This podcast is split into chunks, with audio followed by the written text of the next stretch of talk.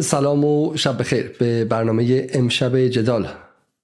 یک شنبه هشتم مرداد خوش آمدید. از اینکه برنامه رو دیر شروع می‌کنم عذرخواهی می‌کنم و از اینکه مدتی کم کار بودیم هم عذرخواهی می‌کنم. من مدتی ناخوش بودم و برای همین برنامه دیشب رو هم آخرین لحظه مجبور شدیم که کنسل کنیم و لغو کنیم برای اینکه صدایی که بتونم صحبت کنم با شما نداشتم. ولی امیدوارم که امشب بتونم تا انتهای برنامه در کنار شما باشم و, و مشکلی پیش نیاد. روز 26 ژوئیه. تقریبا روز چهارم مرداد. اتفاق عجیب در کنگره آمریکا افتاد و برای نخستین بار در تاریخ این کشور نمایندگانی از هر دو جناح به شکل دموکرات ها و جمهوری خواهان جلسه استماعی رو برگزار کردند تا درباره یوفو ها یو اف او ها یا اشیاء ناشناس پرنده از کسانی که مدعی بودند که اونها رو با چشم خودشون دیدن یا از به شکلی برنامه های مخفی و سری در پنتاگون که یوفو ها رو دنبال می‌کنه از اون مطلع هستن بشکره. این اتفاق اتفاقی بود که در یک بمب خبری تقریبا همه جا رو گرفتش و حالا در انگلستان حداقل خیلی ها ازش به عنوان یک اتفاق سورال یاد کردن ولی در جاهای دیگه با اشکال مختلف و بعضی جدی گرفتن بعضی ها جدی نگرفتن. برای شروع برنامه می‌خوام کمی درباره این موضوع صحبت کنم اما قبلش از بدین که بریم سراغ خانم نصرآبادی و سلام کنیم خانم نصرآبادی. سلام خانم نصرآبادی. سلام به شما آقای علیزاده و به همه بینندگان و شنوندگان عزیز جدال که الان یا بعدا برنامه ما رو می‌بینن و میشنون. خانم مسعود شما مالا اگه خواستین چیزی بگید ولی اتفاق خیلی عجیبی بود دیگه. این بعد از سالها فکر کنم دهه سی و دهه 1940 و 1950 در آمریکا اخباری درباره این یو اف او ها و بشقاب پرنده ها و غیره بود. تو همین ایران هم کتاباش منتشر شده از اریک فوندینکن و یک به شکلی یک کالت یا یک فرقه هست که معتقدن که این اشیا وجود داره. تو خود ایران فیلم های منتشر شد در فکر گمان نزدیکی بوشهر بود. از این اشیاء عجیب حالا ایده باور می‌کنن با باور نمی‌کنن. اما بالاخره از کنگره آمریکا سر در آورد و اون هم در این لحظه خیلی خیلی خاص. اما اگر اجازه بدین اول یک فیلمی رو با هم دیگه ببینیم از این از اینها که یکی از معروف فیلم هایی که یه بخش عمده از این hearing به قول خودشون و استماعی هم که در کنگره انجام شد روی این میچرخه. حالا قبل از ادامه دادن من توضیح بدم که این مواجهه جنگنده نیرو دریایی آمریکا Nimitz در سال 2004 که ادعا میشه با یک شیء ناشناس پرنده برخورد کرده و F F 16 هاشون رو به هوا میفرستن تا ببینن که چه اتفاقی میفته. اونها مدعیان که این شی با به شکلی اول وارد آب شد بعد از آب وقتی ما بهش نزدیک شدیم خارج شد و بعد با یک سرعت عجیبی یک دفعه 60 مایل دورتر شد و هم توان مانور خیلی خیلی زیادی داشته. می‌تونست مثلا با سرعت اولترا سونیک یا مافوق صوت حرکت کنه و بعد یه متوقف شه و بعد جهتش رو عوض کنه و غیره. و اینها ادعاشون اینه که چنین چیزی در توان هیچ از دولت ها و حکومت ها نیستش. یعنی در واقع نه فقط مثلا روسیه و چین و اینها اینو نساختن. این احتمالا هیچ حکومتی نمی‌تونه چنین چیزی ساخته باشه و خب حتی خود ساختن آمریکا هم نیستش. اصل ماجرا اینه و و در واقع حول این قضیه میگم به شکلی حول این قضیه این استماع اتفاق افتاد. ولی نکته خیلی خیلی جالبش اینه که حالا میگم این چیزی رو از گاردین می‌بینیم که میگه UFOs back in spotlight as surreal Washington hearing buoys believers UFO ها به نقطه در واقع تمرکز افکار تبدیل میشن بعد از بعد از جلسه استماع سورئالی که در اونجا اتفاق افتاد. برای اینکه واقعا مدارکی که ارائه کردن مدارک خیلی خاصی نبودش و حالا ادعا شده که این نمایندگان بعد بهشون پنتاگون مدارک دیگری که داره و هم پنتاگون هم به گروه های مختلف نظامی آمریکا و CIA مدارکی که دارن رو ارائه کنن که اینها ببینن کدومش رو میشه classified کرد میشه unclassified کرد. یعنی کدومش رو میشه از طبقه بندی خارج کرد و در موردشون در موردشون صحبت کرد تا جامعه بدونه. ولی واقعا آیا واقعا یو اف او ها الان وجود دارن و یک اتفاق خیلی خیلی ترسناک برای بشر اتفاق افتاده و ما باید بترسیم یا اینکه موضوع دیگری در کاره. خانم اسرابادی شما گمانم باید اهل یو اف او باشید درسته؟ من کمی علاقه دارم کلا به این ژانر تخیلی و اینها ولی از یه زاویه دیگه هم خیلی مورد علاقه اونم برمیگرده به اتفاقاتی که توی تقریبا دهه 70 و 80 میلادی افتاد. یعنی اون چیزی که حالا به عنوان جنگ ستارگان خیلی مشهوره ولی عملا در واقع یه دکترین دفاعی استراتژیک ایالات متحده بود که دقیقا تو دهه 70 میلادی یعنی در دوره‌ای که اتحاد جماهیر شوروی در یکی از میشه گفت نیرومندترین لحظات در واقع حیات سیاسی خودش بود حیات سیاسی نظامی امنیتی خودش بود. خیلی تسلط ویژه‌ای داشتن به لحاظ نظامی به نقاط استراتژیک جهان در بنادر و نمی‌دونم کانال ها و گذرگاه های آبی و به لحاظ در واقع تسلطی که داشتن در اقصا نقاط جهان بسیار چشمگیر بود. از نظر سطح تسلیحات به خصوص موشک های بالستیک میانبرد و دوربرد و اینها بسیار قدرتمند شده بودن و ایالات متحده از این منظر تا یه حدی احساس خطر می‌کرد از جانب شوروی و به خصوص از این منظر که اگر احیانا بنا باشه که مثلا اینها مورد شکلی از تهاجمات به شکلی غیر متعارف قرار بگیرن. یعنی اینکه اگر احیانا حملات موشکی هسته‌ای بخواد صورت بگیره از جانب تا جماهیر شوروی چه اتفاقی خواهد افتاد؟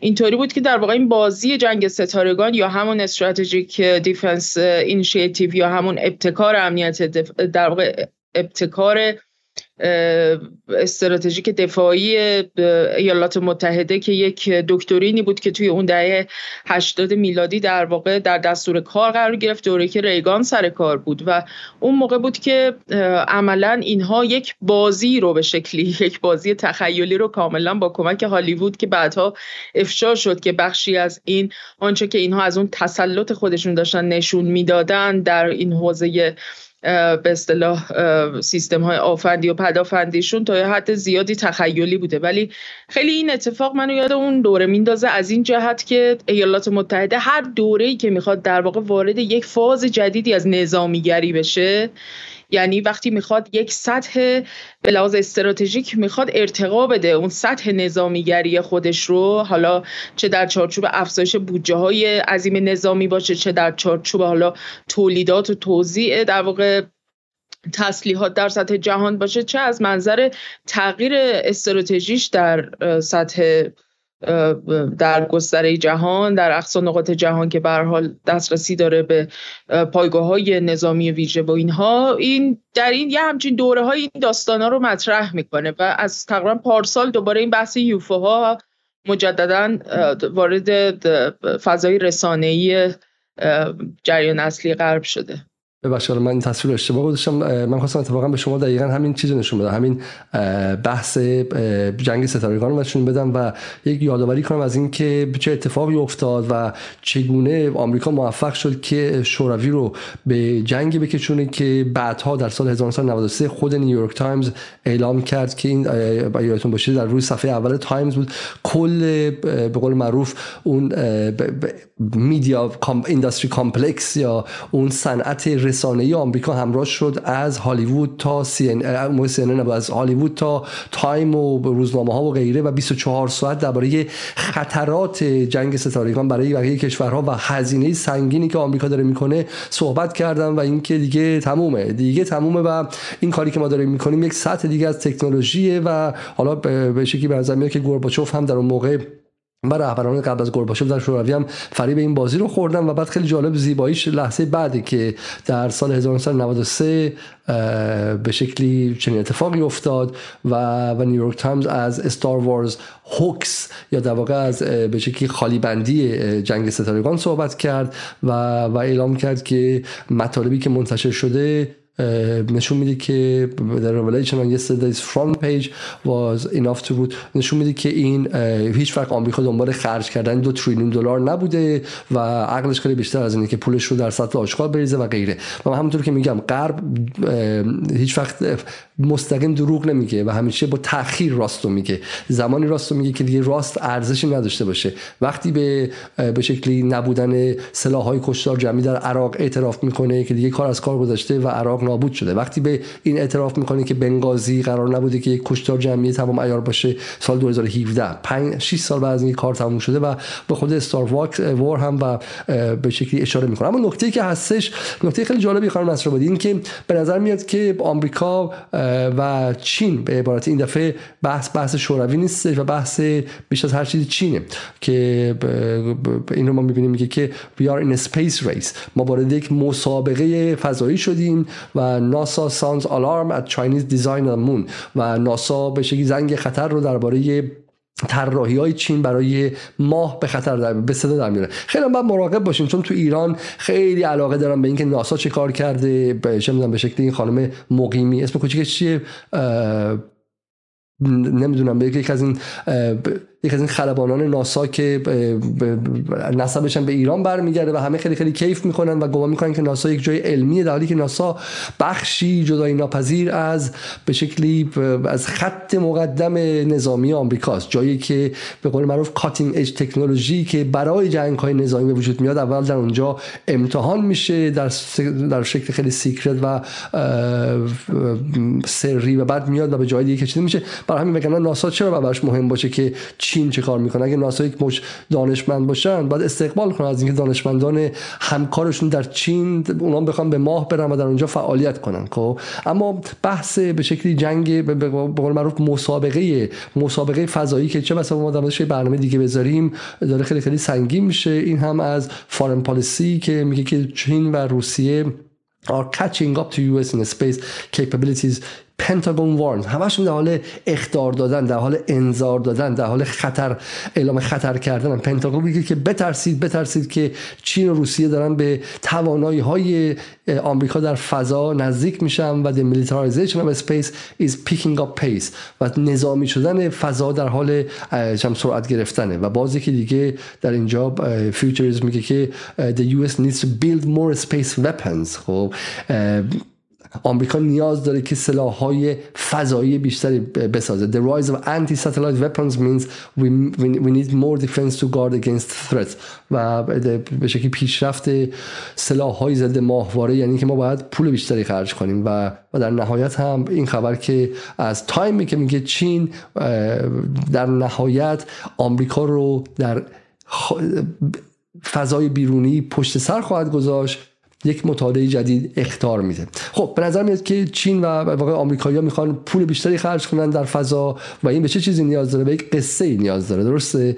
و این قصه چگونه به انجام شه؟ قصه ای که حالا سری آدم فضایی دیدم و غیره. من در مورد اینکه یو اف وجود دارن یا ندارن حرف نمی‌زدم چون نه به شکلی مستنداتی دیدم نه مستنداتی ندیدم. حالا به عقل خودم چیزی رو میاد بر مهم نیست شما اینجا در مقام رسانه و برای به شکلی خرد جمعی حرف می‌زنم. برای من نظر خودم رو نمیگم. ولی چیزی که میگم این که این همه سال پنتاگون چرا یک کلمه نگفته؟ این همه سال CIA چیزی نگفته. چی شده که الان در به شکلی جولای 2023 در مرداد و در تیر سال 1402 یه دفعه یادش اومده که اوپس بشقاب پرنده بشقاب پرنده دیدیم ما. چرا الان که دقیقا بحث مقابله تکنولوژیک با چین هستش یاد این قضیه افتادن. و یک نکته دیگه من بگم و شما بفهمید خانم نصر بدید این که اگر شما برنامه آمریکا رو نگاه کنید برای مثال فرید زکریا در سی ان من توصیه می‌کنم هفته یک بار ببینید. هر شنبه هر یک شنبه پخش میشه. هر بار به بهانه هر بار به بهانه به بهانه اینکه روسیه تو اوکراین فلان کرده چین تو تایوان فلان کرده آخرش کاسه گدایی دستشون می‌گیرن و میگن تنها راه آمریکا در خطر و تنها راه افزایش بودجه نظامی آمریکاست. یعنی 700 میلیارد دلار بودجه نظامی آمریکا که همین امروز با اینکه چین افزایش پیدا کرده بودجه نظامی آمریکا معادل 10 تا کشور بعد از خودشه. میگن همینم کمه. باید بیشتر شه. به یک تریلیون دلار برسه. یعنی در واقع از اوکراین میگن از آدم فضایی میگن از خطر مسلمونا میگن از تروریسم اسلامی میگن از خطر ایران میگن از خطر هر جایی میگن. و آخرش میگن که پول پول پول پول پول.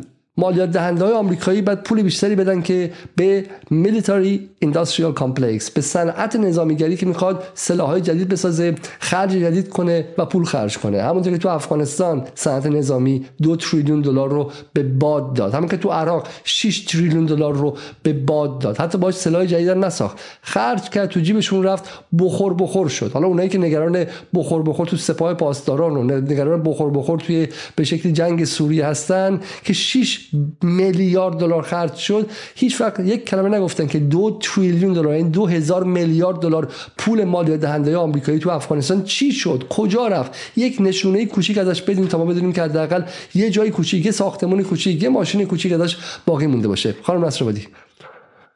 یه روی دیگه این داستان های science fiction های خطرناک ایالات متحده یه روی دیگه هم در واقع اینه که ارجاع میده به اون جنگ های واقعی که الان در جریانه. اون جنگ هایی که در مورد غذا در مورد انرژی در حول منابع زیرزمینی و طبیعی گران قیمت و اینها در روی کره زمین فعلا در جریانه ظاهرا قراره که امتدادش به فضا برسه. یعنی فکر کنم یکی از این تیترایی که نشون دادین شما داشت بهش اشاره می‌کرد.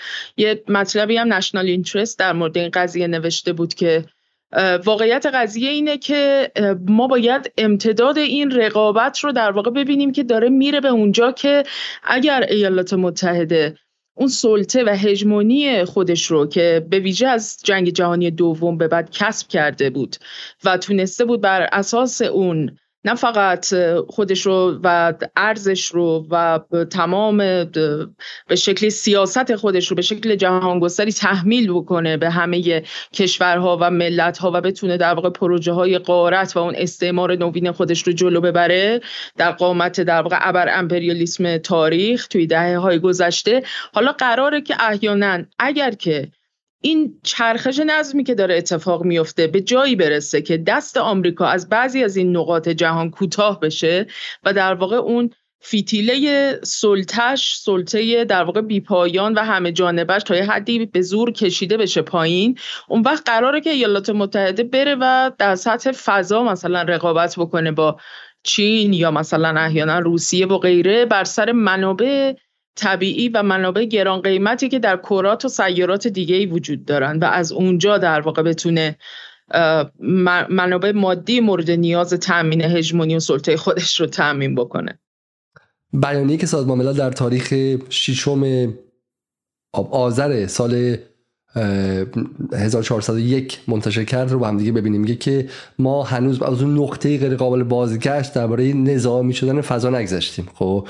و یکی از کمیته های سازمان ملل میگه که هنوز میشه جلوگیری کرد و strategic space environment congested contested and competitive و این داره فضای استراتژیک و محیط استراتژیک فضایی داره. بیش از اندازه پرترافیک و بیش از اندازه داره رقابتی میشه و این می‌تونه می‌تونه باعث خطر شه. برای همین اتفاقا نقطه دقیقا اینجاست. و نقطه اینه که آمریکای در حال decline و در حال افول در حال افول هم باز نمیپذیره که دست نظامیگریش فر داره. آمریکایی که از نظر اقتصادی جلوی چین کم آورده از نظر اقتصادی جلوی چه می‌دونم حتی اروپا کم آورده جلوی بریکس کم آورده خب چیکار می‌کنه؟ بر تبل نظامیگری بیشتر میکوبه. به هوای اینکه آدم هوایی اومده. و این اصلا یه نکته دیگه هم داره ها این من نمی‌خوام توهین کنم به کسانی که در آمریکا زندگی می‌کنن اما یک مقدار درباره فقر اطلاعاتی و فقر فکری مردم آمریکا هم حرف می‌زنه ها. حالا اگه در مورد ایران بود میگن خرافاتی ان آشورا دارن تاسوعا دارن. مردم آمریکایی که باور می‌کنن با چهار تا عکسی که خیلی راحت ممکنه که با فتوشاپ و با چیزهای دیگه ساخته شده باشه میپذیرن که آدم فضایی ها بالا سرشون هستش و دارن میان که اشغالشون کنن و هالیوود هم همین به خوردشون میده و اینا با همدیگه مچ میشه براشون. مردمی که بخش عمدهشون عضو چم کلیسای ساینتولوژی ایدئولوژی هستن و غیره خوب این رو میپذیرن. همونطور که پذیرفتن که کمونیسم بزرگترین خطری که در دهه 50 و 60 در دوره مکارتی قراره که بیاد و بچه‌هاشون رو بخوره و بدزد و از بین ببره و نابود کنه. همونطور که پذیرفتن که مسلمانان و اسلام سیاسی پرخطرترین چیزی که می‌تونه بیاد و زندگیشون نابود کنه و هر آمریکایی در خونه خودش مثلا تگزاس و ویرجینیا توسط مسلمانی که داره توی پاکستان با فقر و نداری زندگی می‌کنه تحت خطره. برای همین این یک اشاره هم داره. یعنی هر جای دنیا به نظرم چنین چیزی نمی‌گیره. همین الان تو فضای فضای اینستاگرام فارسی اگه چنین چیزی جمهوری اسلامی نوشته بود قاه قاه قاه قاه مردم ایران بهش میخندیدن. چهار تا دانشمند پیدا می‌شد و ازش یک قضیه مثل مستعان میساختن خب؟ ولی ولی اینکه دولت آمریکا می‌تونه چنین جلسه استماعی بذاره به نظر من تا حد زیادی نوبره. من میگم بازم نمیگم که چنین اشیایی وجود دارن و ندارن. ولی اینکه بدون هیچ اویدنس و هیچ شاهدی بیان چنین جلسه ای بذارن و از بالا تا پایین روزنامه های معروف و تلویزیون های معروفشون به این بدمن به نظر من اصلا طبیعی نیستش. اما از این قصه رد شیم خانم نصرآبادی و بریم سر اتفاق خیلی مهم دیگه ای که در این روزها افتاد و اون هم به شکلی رونمایی از یک از به شکلی نیروهای از سلاحهای جدید کره شمالی بود و سفر شویگو وزیر دفاع روسیه به پیونگیانگ و به ویژه رونمایی از پهپادهای جدید کره شمالی که تا حد زیادی خیلی رو غافلگیر کرد و در موردش در فضای رسانه غرب هم زیاد صحبت می‌کردن. ماجرا چیه؟ خب هفته گذشته خیلی اخبار مهم و متعددی پشت سر هم و همزمان اتفاق افتادن. همزمان با اینکه نشست اقتصادی روسیه و آفریقا در سن پیترزبورگ برگزار شد که دومین اجلاس در واقع این مجمع بود بعد از اجلاس سوچی. همزمان به اون وزیر دفاع روسیه رفت به کره شمالی و خب با توجه به اینکه خیلی واضحه. رابطه روسیه و کره شمالی در شرایط کنونی برای کشورهای ناتو یعنی برای اون بلوک ترانس آتلانتیک و به ویژه ایالات متحده طبیعتا خیلی می‌تونست مهم باشه و مسئله ساز باشه. از این منظر که به حال توازن جنگ طولانی که الان بین روسیه و حالا اوکراین در جلوی قضیه در جلوی صف و در واقع کل بلوک ناتو در پشت سر اوکراین. الان قرار داره مسئله که به شکل خیلی جدی گره خورده به ذخیره تسلیحات و مهمات و دسترسی به جنگ افزارها و به خصوص تسلیحاتی که بتونه در واقع یه شکلی از برتری نظامی رو توی میدان برای طرفین ایجاد بکنه.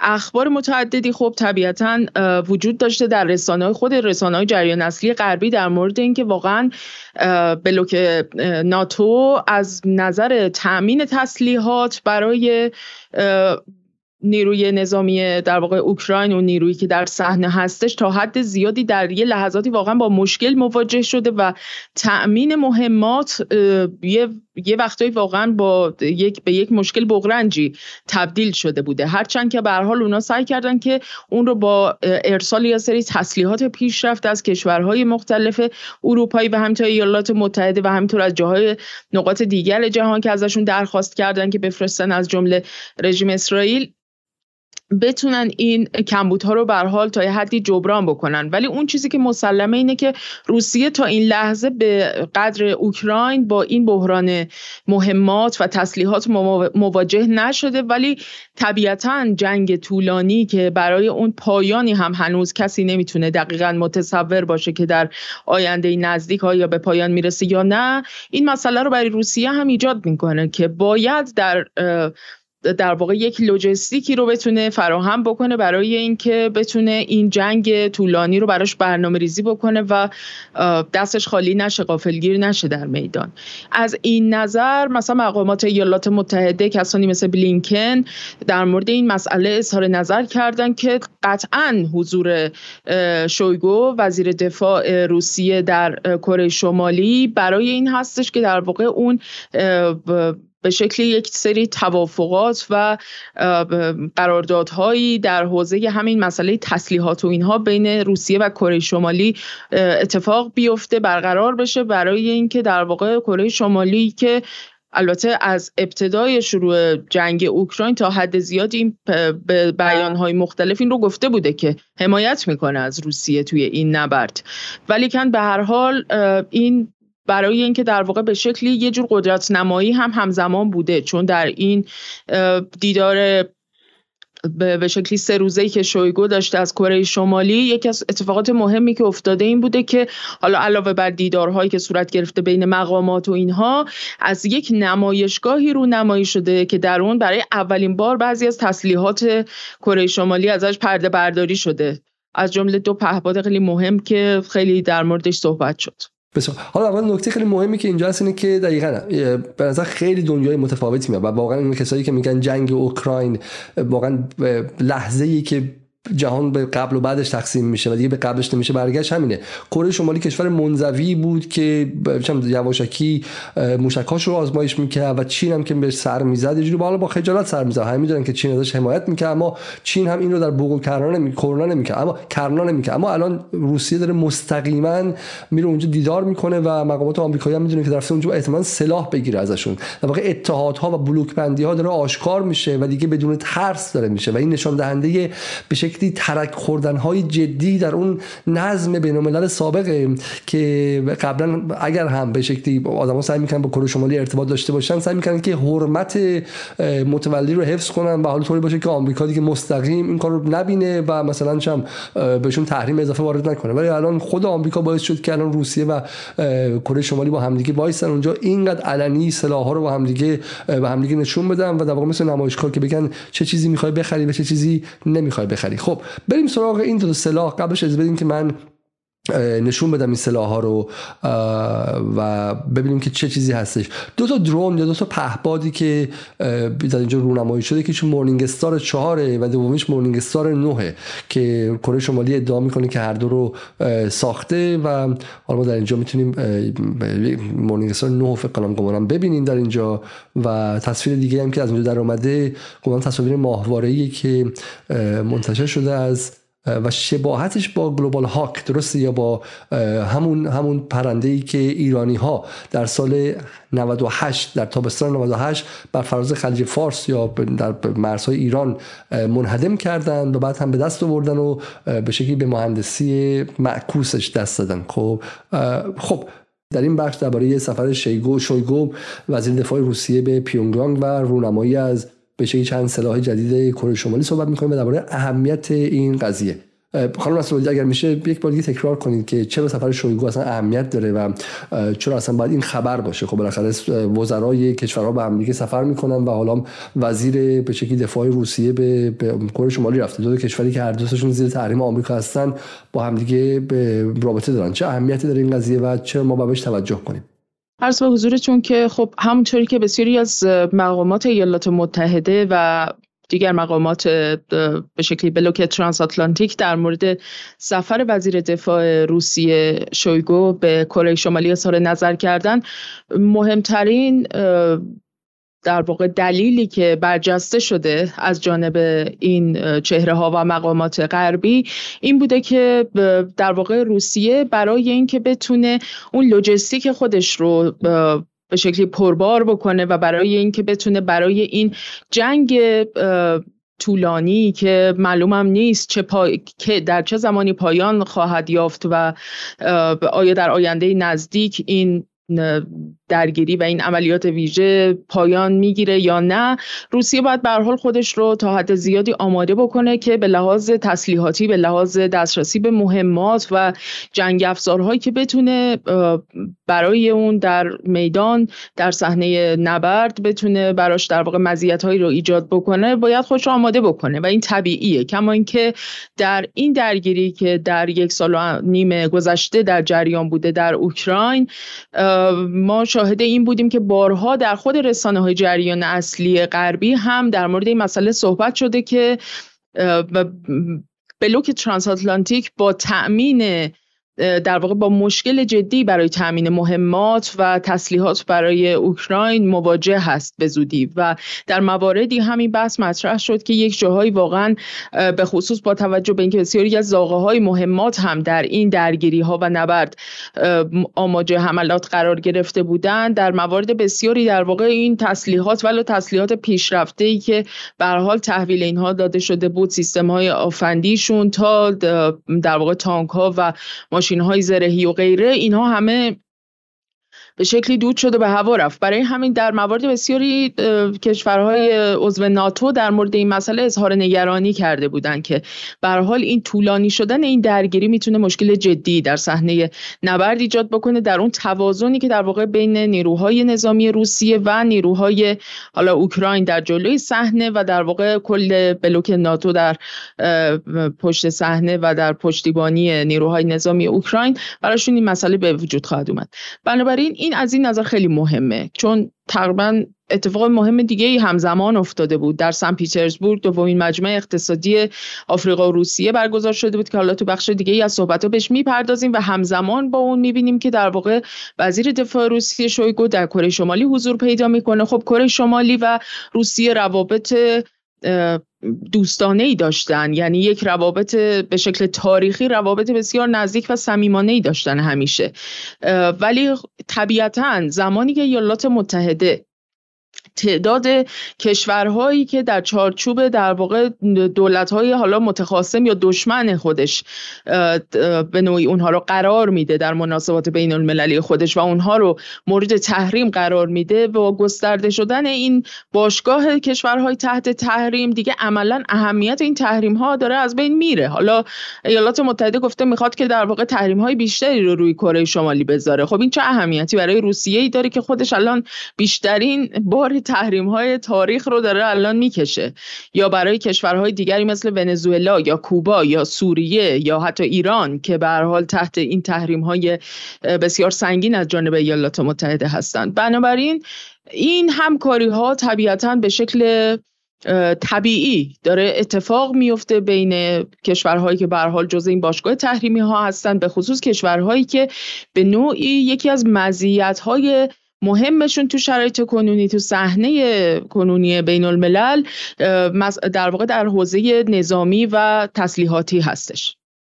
کره شمالی هم در این در واقع دیدار سه روزه که شوی گذاشته از کره شمالی حالا علاوه بر دیداری که بین مقامات کشوری و لشکری صورت گرفته به قول معروف یک نمایشگاهی هم اونجا در واقع برگزار شده که در اون از تسلیحات جدیدی و جنگ افزارهای جدیدی رونمایی شده که خیلی اهمیت داشته و بسیار سر صدا کرده در رسانه ها بسیار خاله واسه یک اهمیت قضیه اینی که برای همین میشه گفت واقعا جنگ اوکراین لحظه ای که تاریخ حداقل به شکل نظم امنیتی جهانی رو به قبل و بعد خودش در تبدیل تقسیم می‌کنه. چون چنین تصور این که وزیر دفاع روسیه بلند شده در کره شمالی که تا سالها منزوی بود و حتی اگه چین هم باشه ارتباط داشت سعی می‌کنه خیلی در بوق و قرار نکنه ولی بلند میشه میره اونجا. شویگو و معلومه که داره میره اونجا از اونها اسلحه بخره و نگرانی هم ندارن و در واقع آمریکا به چند کشور به شکل متوسط یا کوچک مثل ایران کره شمالی ونزوئلا یک دفعه یک کشور خیلی بزرگ از نظر منابع و از قدرت نظامی رو اضافه کرد و در واقع می‌تونیم ببینیم که خودش کمک کرد که یک وزن زیادی به باشگاه تحریمی ها و باشگاه کشورهایی که خیلی خیلی مستقیم و بدون درواسی مقابل نظم آمریکایی وای میستن اضافه شه. و این خیلی نظر من اتفاق اتفاق جالبیه. خب اگر میشه درباره اون دو تا پهپاد بر ما بگید. این خبر خیلی در رسانه های مختلف جهان رسانه های جریان نسلی و آلترناتیو و غیره خیلی برجسته شد که کره شمالی از دو پهپاد مرموز پرده برداری کرده در این نمایشگاه و حالا صرف نظر از این که این نشون میده که به حال مسئله در واقع وجود پهپادها چقدر اهمیت داره توی نبردهای جدید و در واقع اشکال جدیدی از اون یعنی استراتژی های نظامی که داره برای میدان ها طراحی میشه چقدر در واقع داره روی محور پهپادها میچرخه.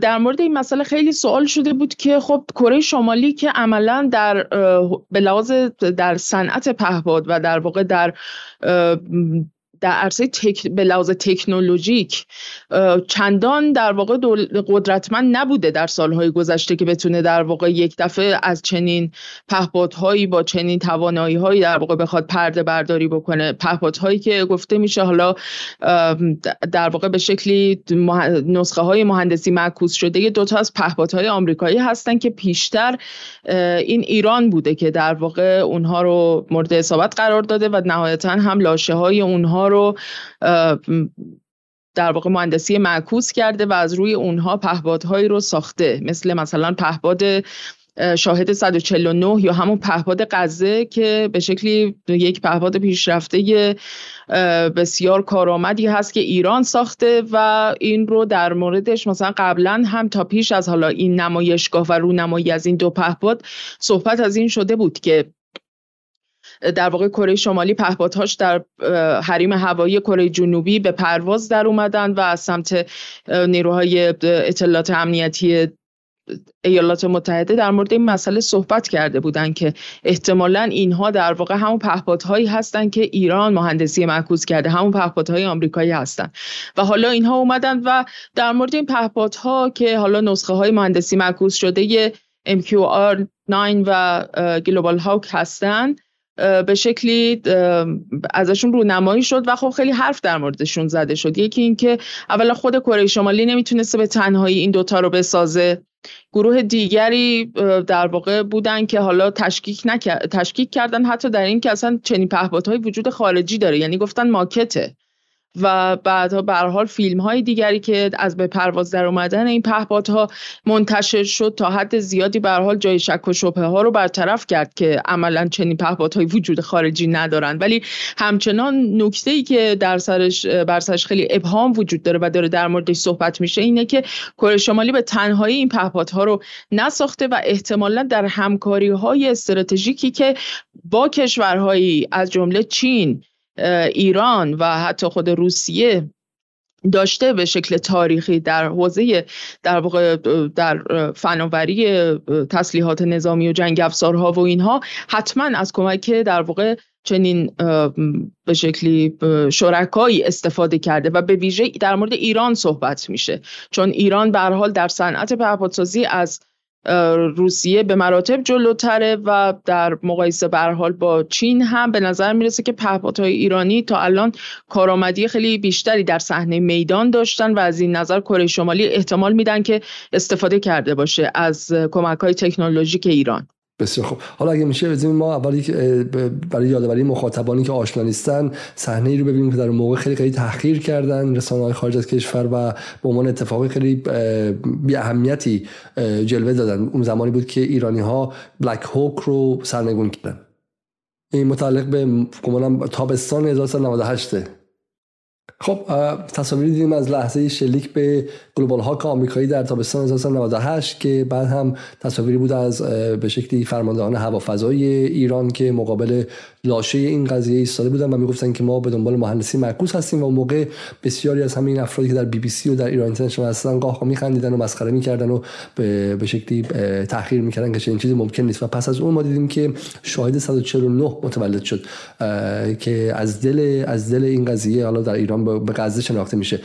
شما زمان شاهد 149 اطلاعات می‌خوام مثلا نصر بودی تا چه حد به گلوبال هاک نزدیکه و تا چه حد ایران توانسته واقعا مهندسی معکوس تمام عیار انجام بده؟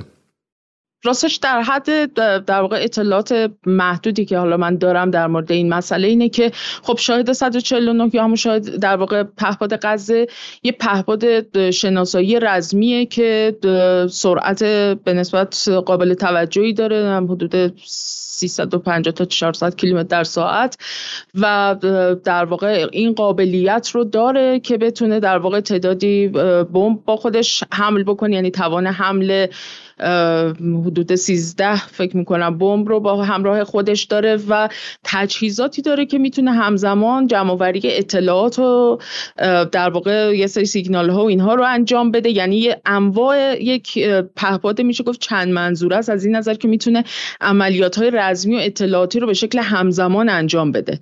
و از این جهت با اون پهپاد در واقع MQ9 یا همون پهپاد ریپر آمریکایی که گفته میشه الان یکی از این پهپادهایی که در واقع در کره شمالی ازش نمایی شده میگن نسخه مهندسی معکوس شده اون هستش خیلی ظاهرا شباهت داره. و از این نظر از لحاظ حتی فرم و به لحاظ در واقع امکاناتی که داره موتورش وزنش و غیره از این نظر خب خیلی شباهت داره در واقع به اون نسخه پهپاد آمریکایی. اینه که در واقع بسیار توان, توان, توان ویژه‌ای داره این پهباد و از این نظر همین این مسئله باعث شده که در واقع رونمایی کره شمالی از این پهباد از جانب به حال کارشناسان و رسانه های گوناگونی که در مورد این مسئله صحبت کردن بسیار مورد توجه قرار گرفته که کره شمالی چطور تونسته مشابه این رو در واقع بسازه به تنهایی و آیا همچین چیزی ممکن بوده یا نه. چون کره شمالی همجور که گفتم مثل ایران نیست تو حوزه پهپادسازی به هیچ وجه. و به حال هر کدوم از این کشورها با توجه به شرایط ویژه‌ای که قرار گرفتن حالا اون چیزی که تحت عنوان از شما بپرسم. حالا واقعا الان الان اینجا غربگرا میان میگن که مفت دادیم و رفت. و اینجا هم یه دونه پهپادی که داشتیم رو مفت دادیم به کره شمالی. کره شمالی هم مثل روسیه. اومد و از ما گرفت و هیچ بهمون در مقابلش نداد. مثل روسیه ای که سخور رو بهمون نداده اون یکی اون یکی. حالا تو رابطه ما با کره شمالی به نظرتون این رابطه هم مثل همه جا جمهوری اسلامی سرش کلا رفته و صغیر بوده و عقلش نرسید از منافع ملی دفاع کنه یا اینکه نه اینجا حداقل ما چیزی از کره گرفتیم. چه می‌دونم چی گرفتیم ازشون. چی دارن؟ نودل دارن به غذاهای کره ای دارن. چی ازشون گرفتیم؟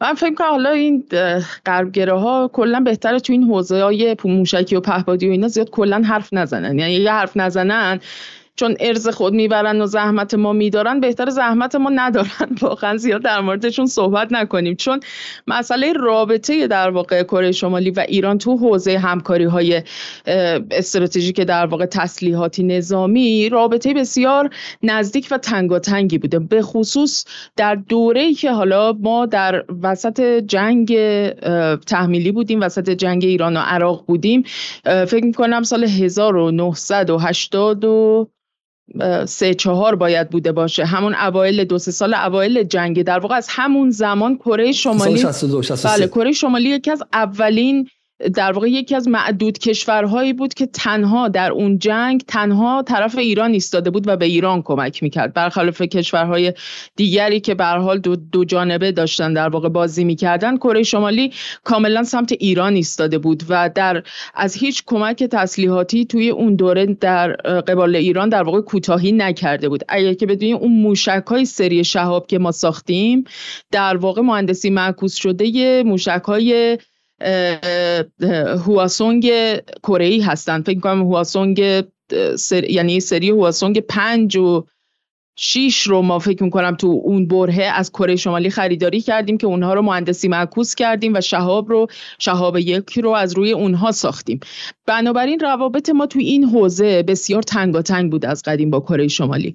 و فکر می‌کنم شاید فخری زاده هم جز کسانی بوده که از همون در بطن در واقع اون جنگی که در جریان بوده کسی بوده که در واقع داشته پروژه های موشکی ایران رو راهبری می‌کرده و کسی بوده که واقعیت حالا نمی‌دونم راجع این موضوع میشه حرف زد یا نه ولی واقعیتش اینه که فکر می‌کنم مثلا در امتداد همین پروژه ها و به نتیجه رسیدن این پروژه های موشکی ایران پروژه موشک های بالستیک میانبرد و دوربردی که به هر حال قابلیت حمله کلاهک هسته ای دارن بوده که در واقع در طی در واقع تست این موشک در کره شمالی و همراهی ایران در درگیر بودنش در این پروژه ها بوده که در واقع یکی از نقطه هایی بوده که شهید فخریزاده رو در کانون توجه دستگاه امنیتی اطلاعاتی غربی و منطقه قرار داده بوده و یکی از دلایلی که در واقع باز شهادت ایشون شده بوده همین پروژه ها بود طبیعتا. پس واقعا آمریکا با دیدن این قضیه نگرانی دیگه هم داره. این که پس اگر ایران به شکلی تکنولوژی پهپادی خودش رو به کره شمالی قرض میده احتمال اینکه کره شمالی هم کمک کنه که ایران موشک های بالستیک خودش رو یک قدم جلوتر ببره. هستش و این کشورها در, بول در بلوکی قرار گرفتن که به شکلی به خاطر فهمشون از دشمن مشترک به, به یکدیگر یاری میدن و آمریکا هم دیگه توان این نداره که اینها رو با ترس و ارعاب و تحریم و غیره از کمک کردن به یکدیگر باز داره. اما بذاریم یک نگاهی هم از نگاه غربگراها کنیم که الان با خودشون میگن که خب واقعا چی فکر کردین شما؟ یعنی واقعا از یه نگاه دیگه از یک نگاه دیگه خب ایران این داره واقعا پررویی می‌کنه و وقاحت به خرج میده. گلوبال هاکی که به عنوان مهمان اومده بالا سر ایران به جای اینکه بذارن حالا چند تا جای ایران جاسوسی کنه اگر لازم شد یکی دو تا بمب بزنه و ایران در بهترین شرایط به سازمان ملل شکایت کنه و با آقای ظریف بگه که یه نامه اعتراضی بده گلوبال هاک رو سپاه زده آورده پایین. بعد بی احترامی به آمریکا و قدرت آمریکا. بعد این کافی نبوده مهندسی معکوسش هم کرده. بعد مهندسی معکوس کرده میگه چون پهپاد ما رو دزدیدن دارن باش پوز میدن. بعد تازه به کره شمالی هم داره میده این رو این تکنولوژی و واقعا شما توقع دارین که آمریکا با این کارها بیاد مثلا برجام امضا کنه. شما وقتی که اگر شما دنبال برجام بودید بعد میذاشتید گلوبال هاک بیاد دو جا سه جا رو بزنه. شما به شکلی در نهایت اعتراض صلح آمیزی کنید. به شکلی که ظریف میگه که به شکلی این رول بیسد اوردر یا این نظم بر اساس قانون بهش خلالی وارد نشه. این همه نهادهایی هستش که از دل نظم آمریکایی اومده به شکایت کنید.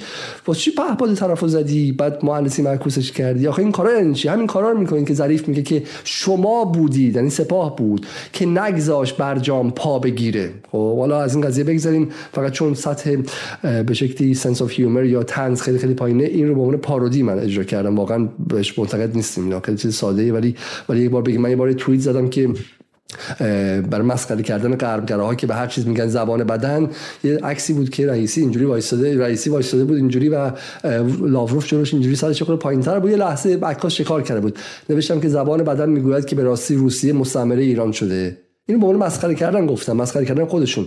و سر تا سرشون اومده بودن که این علیزاده از روسیه پول می‌گیره این جاسوس این حرفایی که می‌زنه غیر طبیعیه من فهمیدم که تو این فضای بیمار حتی شوخی هم نمی‌شود کرد. خب خانم بودی از این قضیه بگذریم و از شاهد 149 بگذریم و بریم سر موضوع بعدی و اون هم اجلاسی بود که در فقط یه نکته بذارین اشاره بکنم به اینکه یکی از دلایل مهمی که اسرائیل تا این لحظه در واقع خودداری کرده از اینکه تسلیحات و جنگنده ها و سیستم به خصوص سیستم پدافندی خودش هم موسوم به گنبد آهنینش رو به اصطلاح در اختیار اوکراین بذاره مهمترین, دل... مهمترین دلیلش اینه که در مورد اینم صحبت کردن به سراحت که نگران این هستن که اوکراینی ها با توجه به کارنامه ای که داشتن دست کم در این یک سال و اندیه گذشته و نوع از دست دادن تسلیحات به راحتی این سامانه رو در واقع از دست بدن روسیه به دسترسی بهش پیدا بکنه و مطمئن هستن که روسیه اون رو تحویل ایران میده برای اینکه مهندسی معکوس بشه. این مهمترین دلیلی بوده که در واقع اسرائیل تا این لحظه خودداری کرده و سعی کرده که این رو هی به تعویق بندازه و همزمان تو سر اوکراینی ها هم زده که ما می‌دونیم شما بی ارزه این و آخر سر ما رو بدبخت می‌کنین بینید دست این ایرانی ها که دست به مهندسی معکوسشون هم خیلی خوبه. خب بریم سراغ اجلاسی که در سن پترزبورگ برگزار شد بین روسیه و کشورهای آفریقایی. این اجلاس چه اهمیتی داشت خانم بودی و چرا برای مخاطب ایرانی باید چنین اجلاسی مهم باشه؟ حقیقتش اینه که این اجلاس که دومین اجلاسیه که بعد از در واقع نشست سوچی که در سال گذشته برگزار شده بود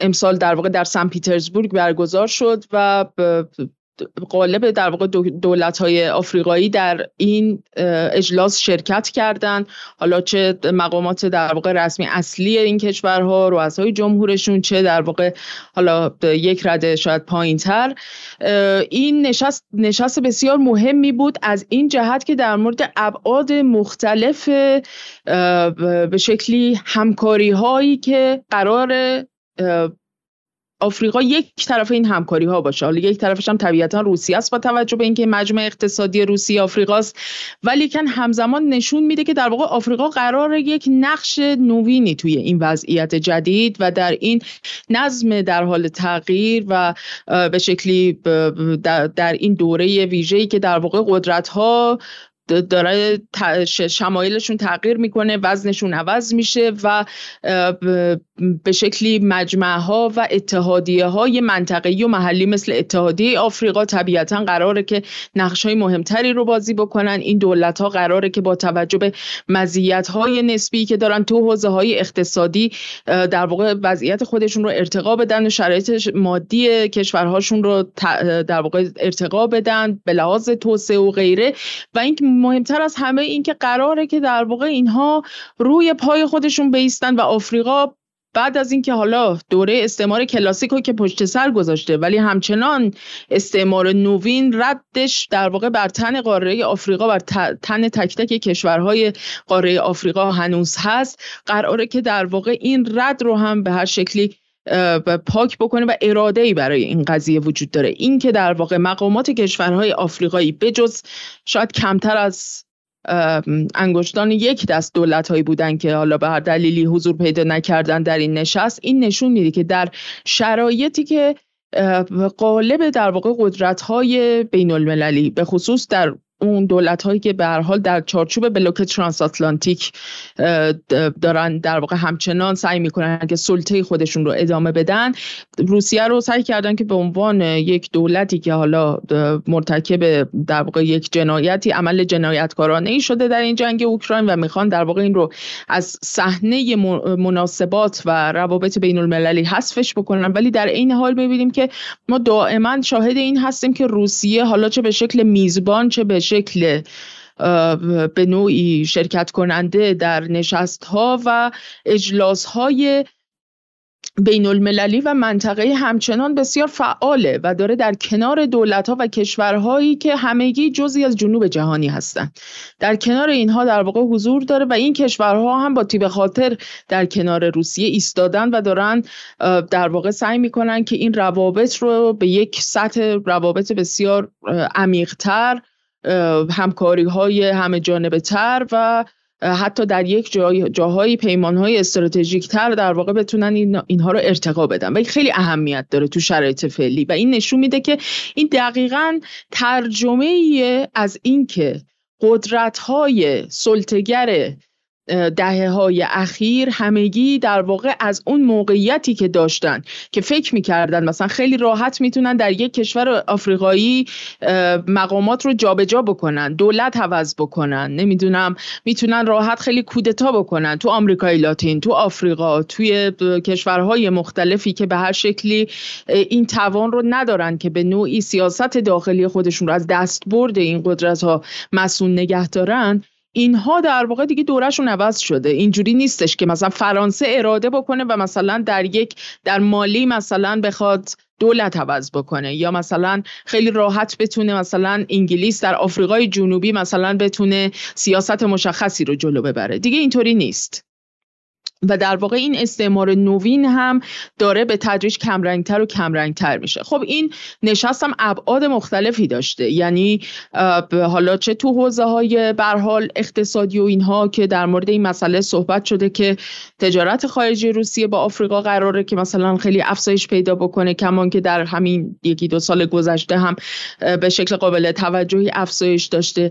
از طرف دیگه باز بحث مبادلات تجاری با ارزهای ملی مطرح شده. یعنی اینکه مثلا مبادلات بخواد روبل پایه بشه سیستم بانکی روسیه بخواد به بانک های آفریقایی متصل بشه و تو حوزه های مثلا بحث انرژی و همینطور منابع طبیعی که به حال در آفریقا هست. آفریقا یکی از غنیترین قاره ها و سرزمین های دنیاست که در واقع انواع منابع طبیعی مثل طلا الماس اورانیوم مس کوبالت و همینطور منابع در واقع فسیلی مثل گاز و نفت و غیره در اون به وفور یافت میشه. ببینید این نقشه که الان ما داریم نشون میدیم یک نقشه که آفریقا رو کاملا داره از منظر استعمار می‌بینه.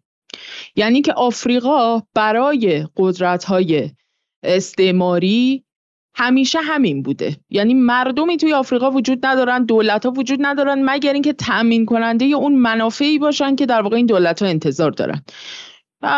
از یک کشوری اورانیومش رو می‌کشن بیرون از یک کشوری تلاش رو می‌خوان از یک کشوری مسش رو می‌خوان از یک کشوری نمی‌دونم پالادیومش رو می‌خوان.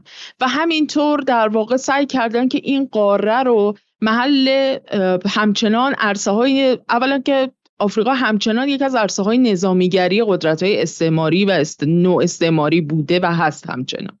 از طرف دیگه ما می‌دونیم که در واقع اون نوع بهره کشی که اینها از قاره آفریقا کردن و در ازاش اون توسعه ای که ظاهرا داشتن ازش صحبت می‌کردن ولی هرگز محقق نکردن مثل یه مثل یک در واقع زخم خیلی عمیقی رو تن مردم این کشورهای آفریقایی باقی مونده و همه اینها از این قضیه در واقع خیلی منزجرن و می‌خوان که در واقع این روند و این زنجیره بیپایان بهره کشی در واقع یک جایی قطع بشه. بسیار حالا از اون نظر دیگه این آفریقا با یه برنامه مجزا بذاریم و عذر می‌خوام امشب شبش نیستش ولی از دو نظر این واقع اجلاس اهمیت داشته که در واقع نقشی که در جنگ غذا داره و به شکلی بحث این که روسیه مانع از رسیدن غلات اوکراین به کشورهای جهان شده و آمریکا و کشورهای غربی خیلی باعث ایجاد وحشت و ترساندن کشورهای فقیر و به ویژه آفریقایی شدن و گمانم پوتین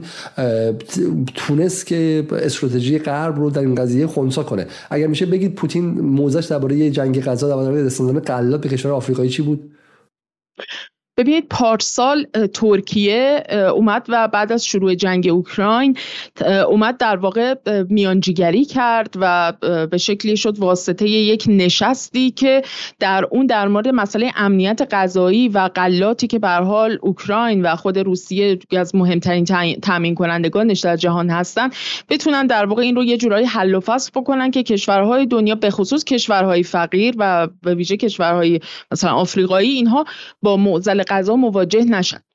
این پیمان و این توافق در آنکارا بسته شد و بنا شد که در واقع برای انتقال قلات از اوکراین از طریق حالا در واقع بنادر صدای من هست؟ ببخشید یه لحظه. خواهش می‌کنم. حالا تا شما میاید پس من از مخاطبان یک باری تقاضا می‌کنم چون دوستانی که به شکلی در برنامه قبلی داشتن ما رو نگاه می‌کردن در حال حاضر ما رو خیلیشون گم کردن و تنها راهی که به ذهن ما می‌رسید که شما لطفا برنامه رو لایک کنید تا اینکه notification یوتیوب به اونها برسه و ما بتونیم به اونها جواب بشه که اونها هم داشته باشیم. به خاطر خطایی که در نرم افزار پخش ما در OBS ما اتفاق افتاد برنامه قطع شد و من از همه شما صمیمانه عذرخواهی می‌کنم. مجبوریم که برنامه رو در دو قسمت آپلود کنیم واقع بذاریم باشه. برنامه اول درباره یوفو خواهد بود و برنامه دوم درباره ادامه بحث که بحث کره شمالی و بحث ایدا سن پترزبورگ و در نهایت هم درباره حضور دوباره F35 ها در خلیج فارس که به شکل اتفاق خیلی مهمیه که آمریکایی‌ها دوباره اعلام کردن که F35 ها قراری که برگرده. خب من فکر کنم خانم نصر صدای من درست الان؟ بله بله صدای شما درسته. بفرمایید. درست شد. بله. عرض به حضورتون که بله در نشست آنکارا که سال گذشته برگزار شد بنابراین شد که در واقع یک توافقی حاصل شد برای اینکه برای انتقال غلات از روسیه و اوکراین با توجه به تحریم های روسیه و با توجه به اینکه مسئله بنادر در اوکراین به خاطر تحت تاثیر به حال عملیات نظامی و جنگ امنیتشون ممکنه به حال مخدوش شده باشه مسئله برای بارگیری کشتی ها و اینکه در واقع این محموله ها بتونن به سلامت بارگیری کنن از بنادر و عبور کنن از گذرگاه های آبی و بتونن به خصوص به کشورهای فقیر برسن مسئله پیش نیاد. بر طبق این توافق روسیه عمل کرد برای اینکه در واقع مینزودایی بشه از بعضی از این بنادر و غیره و اوکراین هم البته با نچندان در واقع خورسند نبود از این قضیه ولی به هر حال این اتفاق افتاد. محموله ها بارگیری شدن. اتفاقی که افتاد یک راهزنی و قارت علنی بود. سال گذشته یعنی بعد از چند ماه فکر می‌کنم ماه سپتامبر سال گذشته بود که پوتین در یکی از در واقع نشست های حالا مطبوعاتی خودش و سخنرانی هاش اعلام کرد که غرب عملا در این قضیه به شکل در واقع همون نقش تاریخی خودش در قارتگری و راهزنی رو دوباره بازی کرده و محموله هایی که قرار بوده به سمت کشورهای آفریقایی بره بارگیری شده بوده. به مقصد کشورهای فقیرتر به خصوص در قاره آفریقا بخش اعظمشون یعنی یه چیزی حدود 70 درصدش به اروپا رفته و به آفریقا نرفته. و این باعث شد که عملا در واقع اون چه که به هر حال یک وضعیت های مشخصی هست که بحث امنیت غذایی جهان بود و این توافق قاعدتا میبایست در سطح بین المللی و زیر نهادهای بیخاصیتی مثل سازمان ملل باید قاعدتا این تضمین می‌شد امنیت این محموله ها که به این کشورها برسه. ولی این اتفاق نیفتاد و کشورهای غربی کشورهای اروپایی با قلدری هرچه تمامتر این محموله ها رو مصادره کردن و از آن خود کردن حالا این بار چه اتفاقی افتاده؟ در این مجمع به طور مشخص پوتین به چندین کشور آفریقایی به طور خاص در واقع که شش کشور آفریقایی که خیلی بیش از سایرین در واقع از این بحران غذایی آسیب دیده بودند اعلام کرد که در واقع نه فقط به شکل رایگان این محموله ها رو در واقع آماده می‌کنه و تأمین می‌کنه قلات مورد نیاز این کشورها رو بلکه حتی در واقع توزیع اونها و هزینه حمل و نقل اونها رو هم در واقع به شکل رایگان بر عهده می‌گیره و این رو به دست این کشورها میرسونه که در واقع مثل سال گذشته اینها با چنین بحرانی نخوان مواجه بشن. از طرف دیگه اتفاق مهم دیگه ای که افتاد این بود که یک رقمی حدود 23 میلیارد دلار از بدهی که کشورهای آفریقایی داشتن به روسیه حالا تحت عنوان وام ها یا اعتبارها و پروژه هایی که حالا احتمالا در جریان بوده و اینها این بدهی ها رو بنا شد که در واقع تحت مشمول بخشودگی قرار بگیرن و در واقع 23 میلیارد دلار بدهی آفریقا به روسیه عملا لغو شد و مشمول بخشودگی قرار گرفت. از طرف دیگه اتفاق مهم دیگه ای که در واقع افتاده اینه که من توضیح اینجا بدم که موقعی احساس نشه که ما داریم از پوتین مادر ترزا درست می‌کنیم یا مثلا چند بنگاه خیریه کمک به ایتام و اینها درست می‌کنیم. به این علت این کار انجام میده پوتین که به شکلی آفریقا چون مخاطب ممکنه فکر کنه که ما داریم تبلیغ برای پوتین می‌کنیم. نه نه. به این علت این کار پوتین می‌کنه که آفریقا مهمه. و این حالا اتفاقا برای ما در ایران خیلی خیلی مهم قضیه چون گره می‌کنه به سفر رئیسی. اما قبلش من اینو می‌خوام توضیح بدم. همون موقع که بحث پوتین و ادعاش درباره به شکل راهزنی اروپایی مطرح شد خیلی گفتن که این فیک نیوز از جمله یورو نیوز که اومد و گفت که آیا ادعای پوتین درسته یا نه و خیلی جالبه که یورو نیوز در به شکل ابطال حرف پوتین به نقطه خیلی خیلی جالب می‌رسه. میگه که زلنسکی بعد از اینکه پوتین گفته اومده و هز هیت بک و گفته که نه به هزاران کیلوگرم از غلات ما به زودی به سومالی خواهد رسید زمانی که جایی که داشت به قحطی نزدیک میشه یعنی بعد از اینکه پوتین حمله کرد به شکلی زلنسکی هم عقب رفت و به شکلی اروپایی عقب رفتن ولی از کجا می‌تونیم بفهمیم که اروپایی دارن دروغ میگن؟ از اینجا می‌تونن دروغ بگن که از اینجا می‌تونن دروغ بگن. مین میگه که سازمان ملل و عدد و ارقامش ارقامش میگه که فقط حدود یک خورده بیشتر از یک سوم از محموله ای که قرار بود بر آفریقا از اتحادیه اروپا سر در آورده. یعنی به هیچ وجه راهزنی رو خود خود یورو نیوز راهزنی رو به شکلی زیر سوال نمی‌بره. فقط میگه که همش ما ندزدیدیم. فقط یک کوچولو یه خورده بیشتر از یک سومش رو دزدیدیم. اما در واقع حالا چه اهمیتی داره؟ حالا واقع این بحثی که ما در مورد آفریقا می‌کنیم این که وقتی به ایران می‌رسه وقتی به سفر مثلا کسی مثل ابراهیم رئیسی به به شکلی به به به آفریقا می‌رسه. در هفته گذشته دیدیم که چه تحقیری بر رئیسی وارد شد. انگار رئیسی رفته یک جایی که هیچ گونه اهمیتی در بحث استراتژیک نداره. این چیزی خانم نصرآبادی میگه. میگه بخشودن وام های چند میلیارد دلار بخوام نصرآبادی؟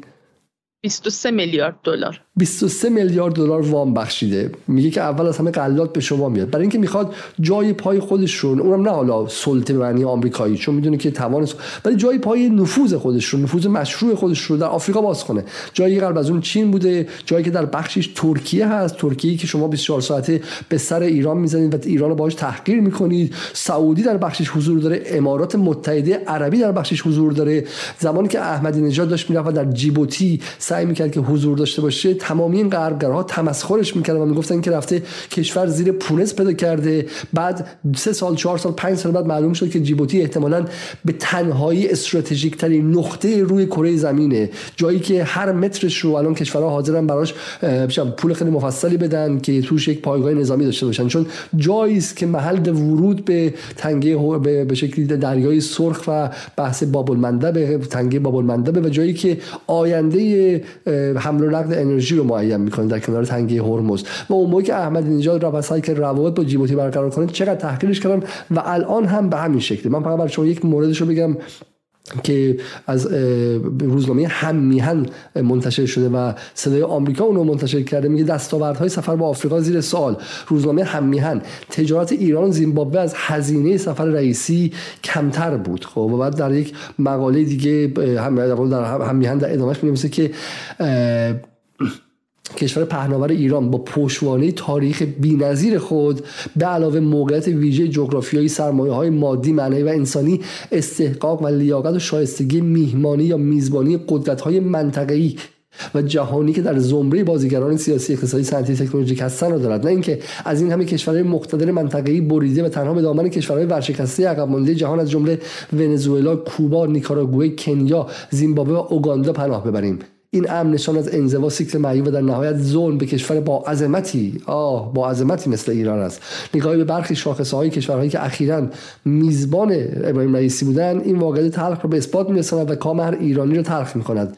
اوگاندا کشوری است با حدود 46 میلیون جمعیت با مجموع تجارت خارجی 12 میلیارد دلار که 4 میلیارد دلار آن صادرات و 8 میلیاردش رو واردات تشکیل میده. درباره جایگاه بین‌المللی اوگاندا همین بس که تنها 22 سفارت در کشورهای جهان داره و میزبان 41 سفارت است. حالا این داره تحقیر می‌کنه. کدام آفریقا رو؟ آفریقایی که احتمالا یکی از مهمترین مناطق برای تعیین نظم جدید جهانی خواهد بود. یعنی بین چین و از یک سو چین و روسیه از یک سو و آمریکا و اروپا از سوی دیگر رقابت همین الان این آفریقایی که اینقدر تحقیر می‌کنن جایی که در یک از کشورهاش مردمش علیه دخالتگری فرانسه قیام کردن در نیجر و گفتن که ما دیگه نمی‌ذاریم شما مثل ما رو مثل گاو شیرده بدوشید به خاطر اورانیومی که ما در نیجر داریم فرانسه اینجا صاحب و حافظ همه چیز باشه و فرانسه رو بیرون کردن. و اربده غرب الان دو روزه سه روزه که بلند شده که اونجا کودتا شده و روزها اومدن و غیره و غیره. برای همین این آفریقا کم اهمیت خیر. قضیه اینه که غربگراها نمی‌خوان ایران سیادت داشته باشه. غربگراها نمی‌خوان که ایران بتونه نقشی بازیگر بازی ساز داشته باشه. غربگراها می‌خوان ایران یه نفت فروش باشه. بره مقابل کدخدا به قول خودشون که حالا کدخدا عوض شده وایس سر تعظیم فرود بیاره. بگه آقا منو بپذیر. من غلط کردم. بذار من اون نفته رو بفروشم. بدم تو شکم گنده این صاحبان اتاقهای بازرگانی که هرچی هم می‌خورن سیر نمیشن. برج بعد از برج تو الهیه و فرشته و نیاوران می‌سازن و نصفش هم میفرستن کانادا و بازم سیر نمیشن. اینا می‌خوان نفت بفروشن و بعد واردات کنن. جز اینم کاری بلد نیستن خب؟ و این فقط با غرب تو ذهنشون شکل گرفته. چون نه از امروز از تقریبا 1850 بوده که این زالوها به جان اقتصاد ایران افتادن. این زالوهایی بودن که در کنار غربی ها بلژیکی ها فرانسوی ها انگلیسی ها و روس ها در اون موقع افتادن و تک تک صنایع ملی ایران از نساجی ملی ایران تا بقیه صنایع ملی ایران رو نابود و خرد کردن تا بتونه ایران وارد کننده بشه و بعدم ایران رو به عنوان فروشنده تک محصول نفت خواستن خب؟ و الان نفت نفروختن خیلی ناراحتن رانتاشون کم شده دزدیاشون کم شده و پورسانتاشون کم شده خب؟ برای میگن آقا ما به آفریقا چی کار داریم که بریم اونجا مثلا تو اوگاندا بخوایم پایگاه نظامی بزنیم بخوایم تو تانزانیا فعالیت کنیم بخوایم پا داشته باشیم اونجا. ما که آمریکا نیستیم ولی نگاه کنید که چین روسیه و حتی ترکیه حتی به ترکیه نگاه کنید که یه پاش تو لیبیه یه پاش توی به شکلی کشورهای دیگه آفریقاییه و داره سعی می‌کنه برای خودش جای پای در اینجا تعیین کنه. باز نظم جهانی در حال عوض شدن و اتفاقا در این لحظه گذاری که چیزها ژله‌ای پلاستیک و منعطفه و هر کشوری که برای خودش نقشی در آینده قائله داره سعی می‌کنه که بیشترین سهم برای خودش ببره متحدان بیشتری پیدا کنه نفوذ خودش رو بیشتر کنه و اینجا دقیقا می‌رسن و این رو تحقیر می‌کنن به عنوان اینکه تنها دستاورد سفر رئیسی خریدن میمون بود. خانم نصرآبادی. ببینید آقای رئیسی به سه تا کشور آفریقایی سفر کردن کنیا، اوگاندا و زیمبابوه. حالا صرف نظر از اینکه چه مجموعی از تفاهم نامه ها تو حوزه های مختلف اقتصادی و انرژی و غیره بین در واقع این کشورها بسته شده اتفاقات مهمی همین وسط افتاده که اون کسانی که حالا سعی می‌کنن کل این رابطه رو به واردات قهوه و میمون از مثلا اوگاندا به شکلی تقلیل بدن اصلا حتی حاضر نیستن راجبش صحبت بکنن. مثلا در مورد اینکه ایران قراره که مثلا در اوگاندا این رو مثلا روزنامه مثلا رسانه مثل رویترز راجبش صحبت می‌کنه و روش مانور میده و این رو در واقع سعی می‌کنه به عنوان یک مسئله ای که به شکلی در راستای همون یه شکلی از امنیتی سازی حول ایران هم هست. یعنی ایران هم در واقع به جمع کشورهایی پیوسته که داره یک در واقع اون عمق استراتژیک خودش رو در کشور در بین کشورهای آفریقایی هم در واقع داره باز می‌کنه و داره گسترش میده. خب مثلا رویترز میاد در مورد یه پروژه پالایشگاهی صحبت می‌کنه که قراره که ایران در واقع به شکلی اون رو در اوگاندا بسازه. یک در واقع پالایشگاه فراسرزمینی که به نوعی قراردادش رو در واقع بسته با یکی از شرکت هایی که تابع اون شرکت ملی نفت اوگاندا هستش و قراره که در واقع ایران توی این پروژه به خصوص در حوزه تکنولوژی و مهندسی قضیه دخالت داشته باشه و در واقع این کمک رو به اوگاندا انجام بده برای اینکه این کار انجام بشه. درسته ایران توان تأمین مالی پروژه رو نداره احتمالا با توجه به شرایط اقتصادی که داره. اما ایران به لحاظ در واقع نرم افزاری این امکان رو داره که در واقع بتونه چنین پروژه هایی رو جلو ببره و قراره که همون کاری که مثلا فرزن روسیه قراره انجام بده قراره که مثلا نیروگاه بسازه در بعضی از این کشورهای آفریقایی یا قرار منطقه صنعتی نزدیک کانال سوئز درست بکنه و قراره که تامین مالی اینها رو کیا انجام بدن؟ بانک بریکس قراره انجام بده. طبیعتا ایران هم با توجه به اینکه عضو پیمان شانگهای با توجه به اینکه قراره که به نوعی در اون پیمان اقتصادی پیمان اقتصادی اوراسیا هم جای خودش رو پیدا بکنه و از امکانهای ظرفیت هایی که گشوده شده زیل پروژه مثلا راه ابریشم. به نوعی استفاده بکنه که در اون حول اون ما یک سری بانک های توسعه زیر های آسیایی رو داریم بانک های در واقع توسعه آفریقا رو داریم. اینها قراره که در واقع امکان هایی باشن برای اینکه تامین مالی کنن اینجور پروژه ها رو. و ایران هم ممکنه تو این پروژه ها مشارکت بکنه طبیعتا. درخواست تامین مالیش رو اوگاندا بده ایران در به لحاظ نرم افزاری مشارکت بکنه و برای اوگاندا پالایشگاه بسازه. یا و در ازاش قرار چی بگیره؟ قرار فقط مثلا ازشون میمون و قهوه بگیره در ازای ساخت پالایشگاه. نه خیر اوگاندا یکی از مهمترین تولید کنندگان طلا در آفریقاست. و اون چیزی که حالا ازش تحت عنوان تهاتر می‌خوان به به شکلی با تقلیل دادن مثلا مناسبات ایران با کشورهای آفریقایی یا کشوری مثل ونزوئلا که اتفاقا در ازای کمک های نظامی و همین کمک هایی که در حوزه انرژی ایران به ونزوئلا کرده ایران از ونزوئلا شمش طلا دریافت کرده. همون شمش های طلایی که حسن روحانی حسن روحانی از خزانه ایران بیرون کشید و پخش کرد بین طبقه متوسطی که بهش رأی بدن سکه کردن ریختن, تو, بازار. تو بازار که طرفدارانش بهش رأی بیشتر بدن دفعه بعد و گلوشون باد برم کنه و بگن درود بر ظریف رأی مردم و افکار عمومی رو با اون سکه ها خریدن و کشور رو درست در لحظه که همه کشورهای جهان در حال افزایش ذخیره های شمش تلاشون بودن.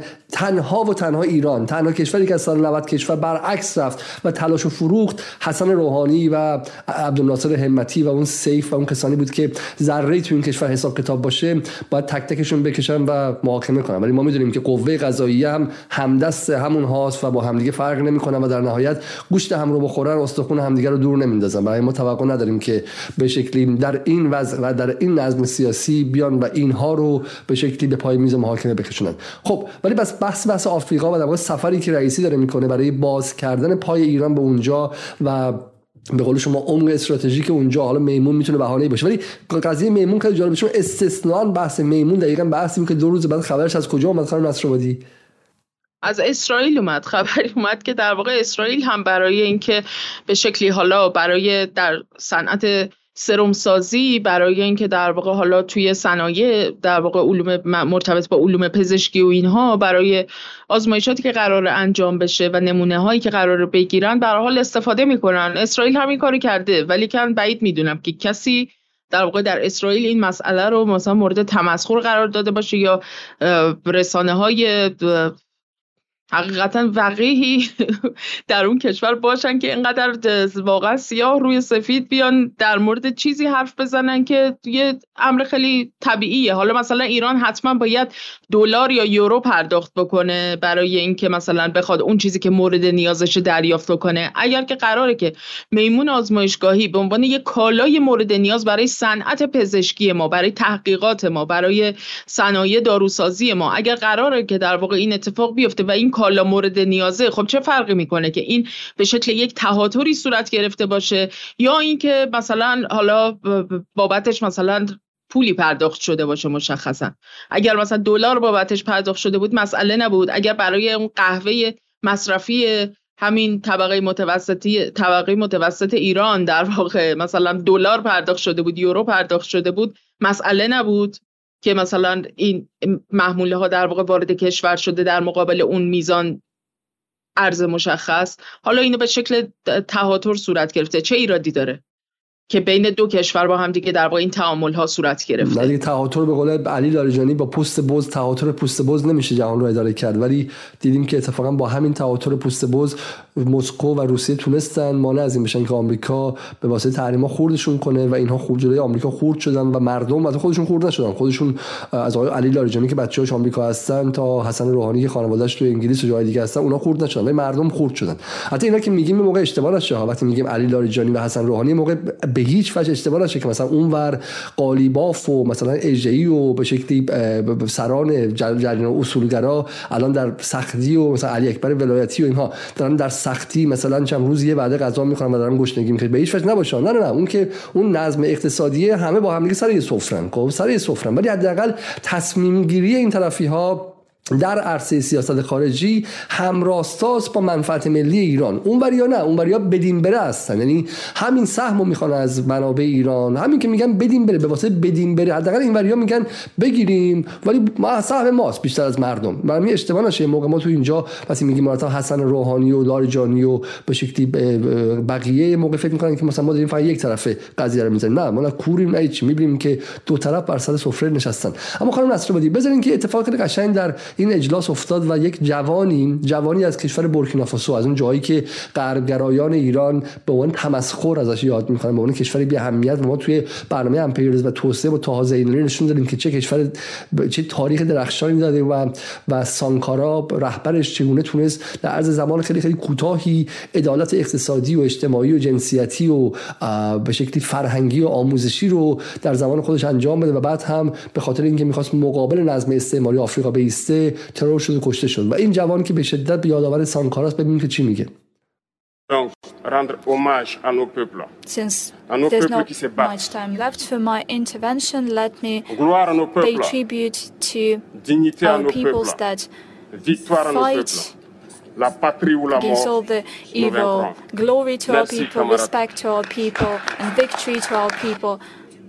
Thank you, comrades. Donc, rendre hommage à nos, rendre hommage à nos peuples. Since À nos اینجا در واقع آقای ابراهیم تراوره که در واقع از در واقع رئیس جمهور بورکینافاسو هستش جوانی هستش که حتی به لحاظ ظاهری هم خیلی شبیه توماس سانکارا هست و با اون کلاه قرمز و شمایل نظامی هم که ظاهر شده در این مجمع خیلی نقطه جالبی بوده خیلی توجه ها رو جلب کرده به خودش برای بسیاری حقیقتا خیلی الهام بخش بوده و نوستالژیک از جهاتی. اینجا میگه که رهبران آفریقا نباید مثل عروسک های خیمه شب بازی در دستان دولت های امپریالیستی عمل بکنن. ما باید از این بابت به این اعتماد به نفس برسیم و این اطمینان خاطر رو داشته باشیم که کشورهای ما می‌تونن خیلی به شکلی خودبسنده باشن و ما می‌تونیم منابع غذایی خودمون رو تأمین بکنیم. و ما می‌تونیم در واقع تمام نیازها و احتجاجات مردمان خودمون رو اه، تأمین بکنیم و پیروزی از آن خلقهای آفریقاست. این جوان در واقع خیلی جملات ساده ای رو حالا این یه تیکه شما در واقع انتخاب کردیم برای برنامه ولی خیلی جملات ساده ولی عمیق و واقعی. به شکلی که الان دست کم برای کشورهای آفریقایی که در چارچوب اتحادیه آفریقا الان در کنار همدیگه به نظر می‌رسه که این اراده رو دارن برای اینکه واقعا این پروژه ها رو بتونن تا حدی جلو ببرن. از این نظر که آفریقا حقیقتا کشوریه که می‌تونه غذای جهان رو تأمین بکنه. بله؟ بله بله. چی گفتم؟ نه نه کشورهای منظور سرزمینیه سرزمین پهناوریه که حقیقتا می‌تونه تأمین کننده غذای جهان باشه. کشوریه که منابع زیرزمینی عظیمی داره که یکی از اونها که الان دارید در این نمودار نشون می‌دید. ببینید کشورهای آفریقایی در نمودارها و اینفوگراف هایی که تهیه میشه که نشون بده در واقع در مورد تولیدات و شرایط اقتصادی و منابع مختلف کشورها در یک سری عرصه های مشخصی فقط جز ده کشور اول جهان هستن.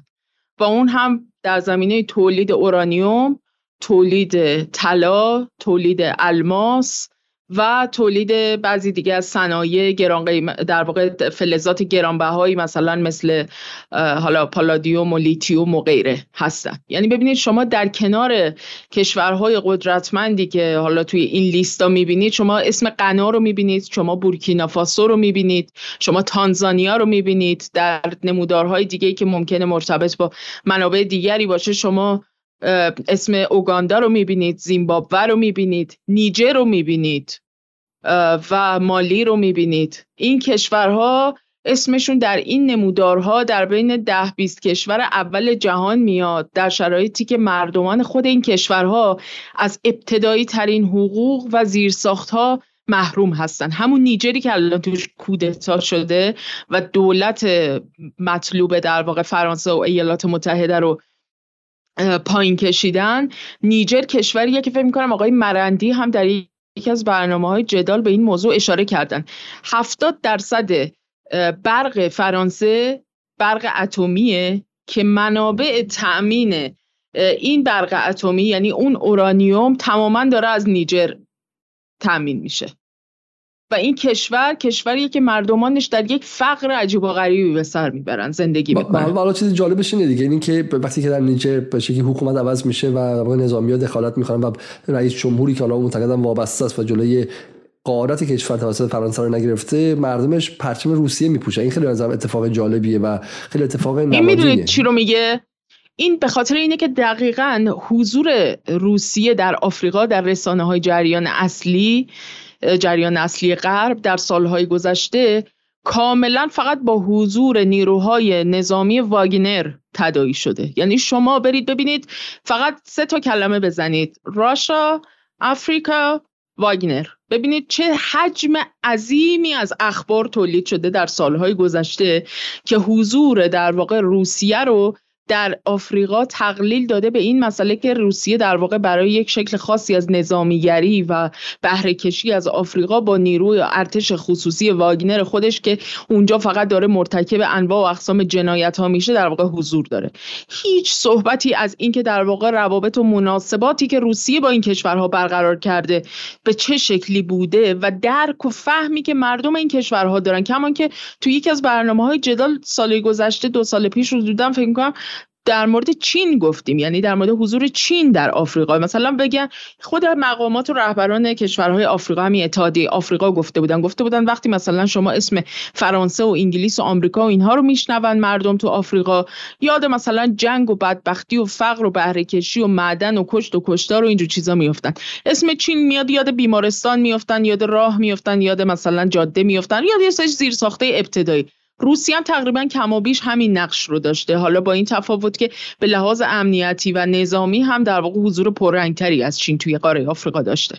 حالا واقع چون می‌خوام به بحث آخر برسیم در برنامه طولانی میشه. پس واقع به عبارت نکته که هستش اینه شما اگر می‌خواهید واقع می‌خواهید که به شکلی بزرگی داشته باشید و در در تغییرات نظم جهانی جدید شما موظفید که به شکلی بازیگر فعالی باشید. اتفاقا نقدی که ما به جمهوری اسلامی داریم به عنوان کسایی که بیرون از بازی ایستادیم و برای ایران نگرانیم این نیستش که چرا رفتی در آفریقا حتی مدرسه زدی. حالا مدرسه و اینها که اصلا شوخیه برای اینکه همه کشورها این کار رو انجام میدن که یک نفوذی در کشورهای دیگه داشته باشن یک روابطی داشته باشن و بتونن ازش استفاده کنن. مدرسه که شما می‌زنی باعث میشه که بعدن جنس ایرانی که اونجا صادر میشه فروخته بشه. چون احساس خوبی از ایران در اون کشور می‌زنه مدرسه مقدمه روابط تجاری. حالا اروپایی مدرسه و کلیسا می‌زدن و در مونگاه بعدم وارد می‌شدن و چپاول می‌کنن غارت می‌کنن ایران که نمی‌خواد غارت کنه. روسیه و چین هم تا این لحظه این کارو نکردن. بحث چیه؟ بحث اینه که اتفاقا جایی مشکلی که چرا ایران توان این رو نداره. یعنی ایرانی که این هزینه داد برای اینکه بازی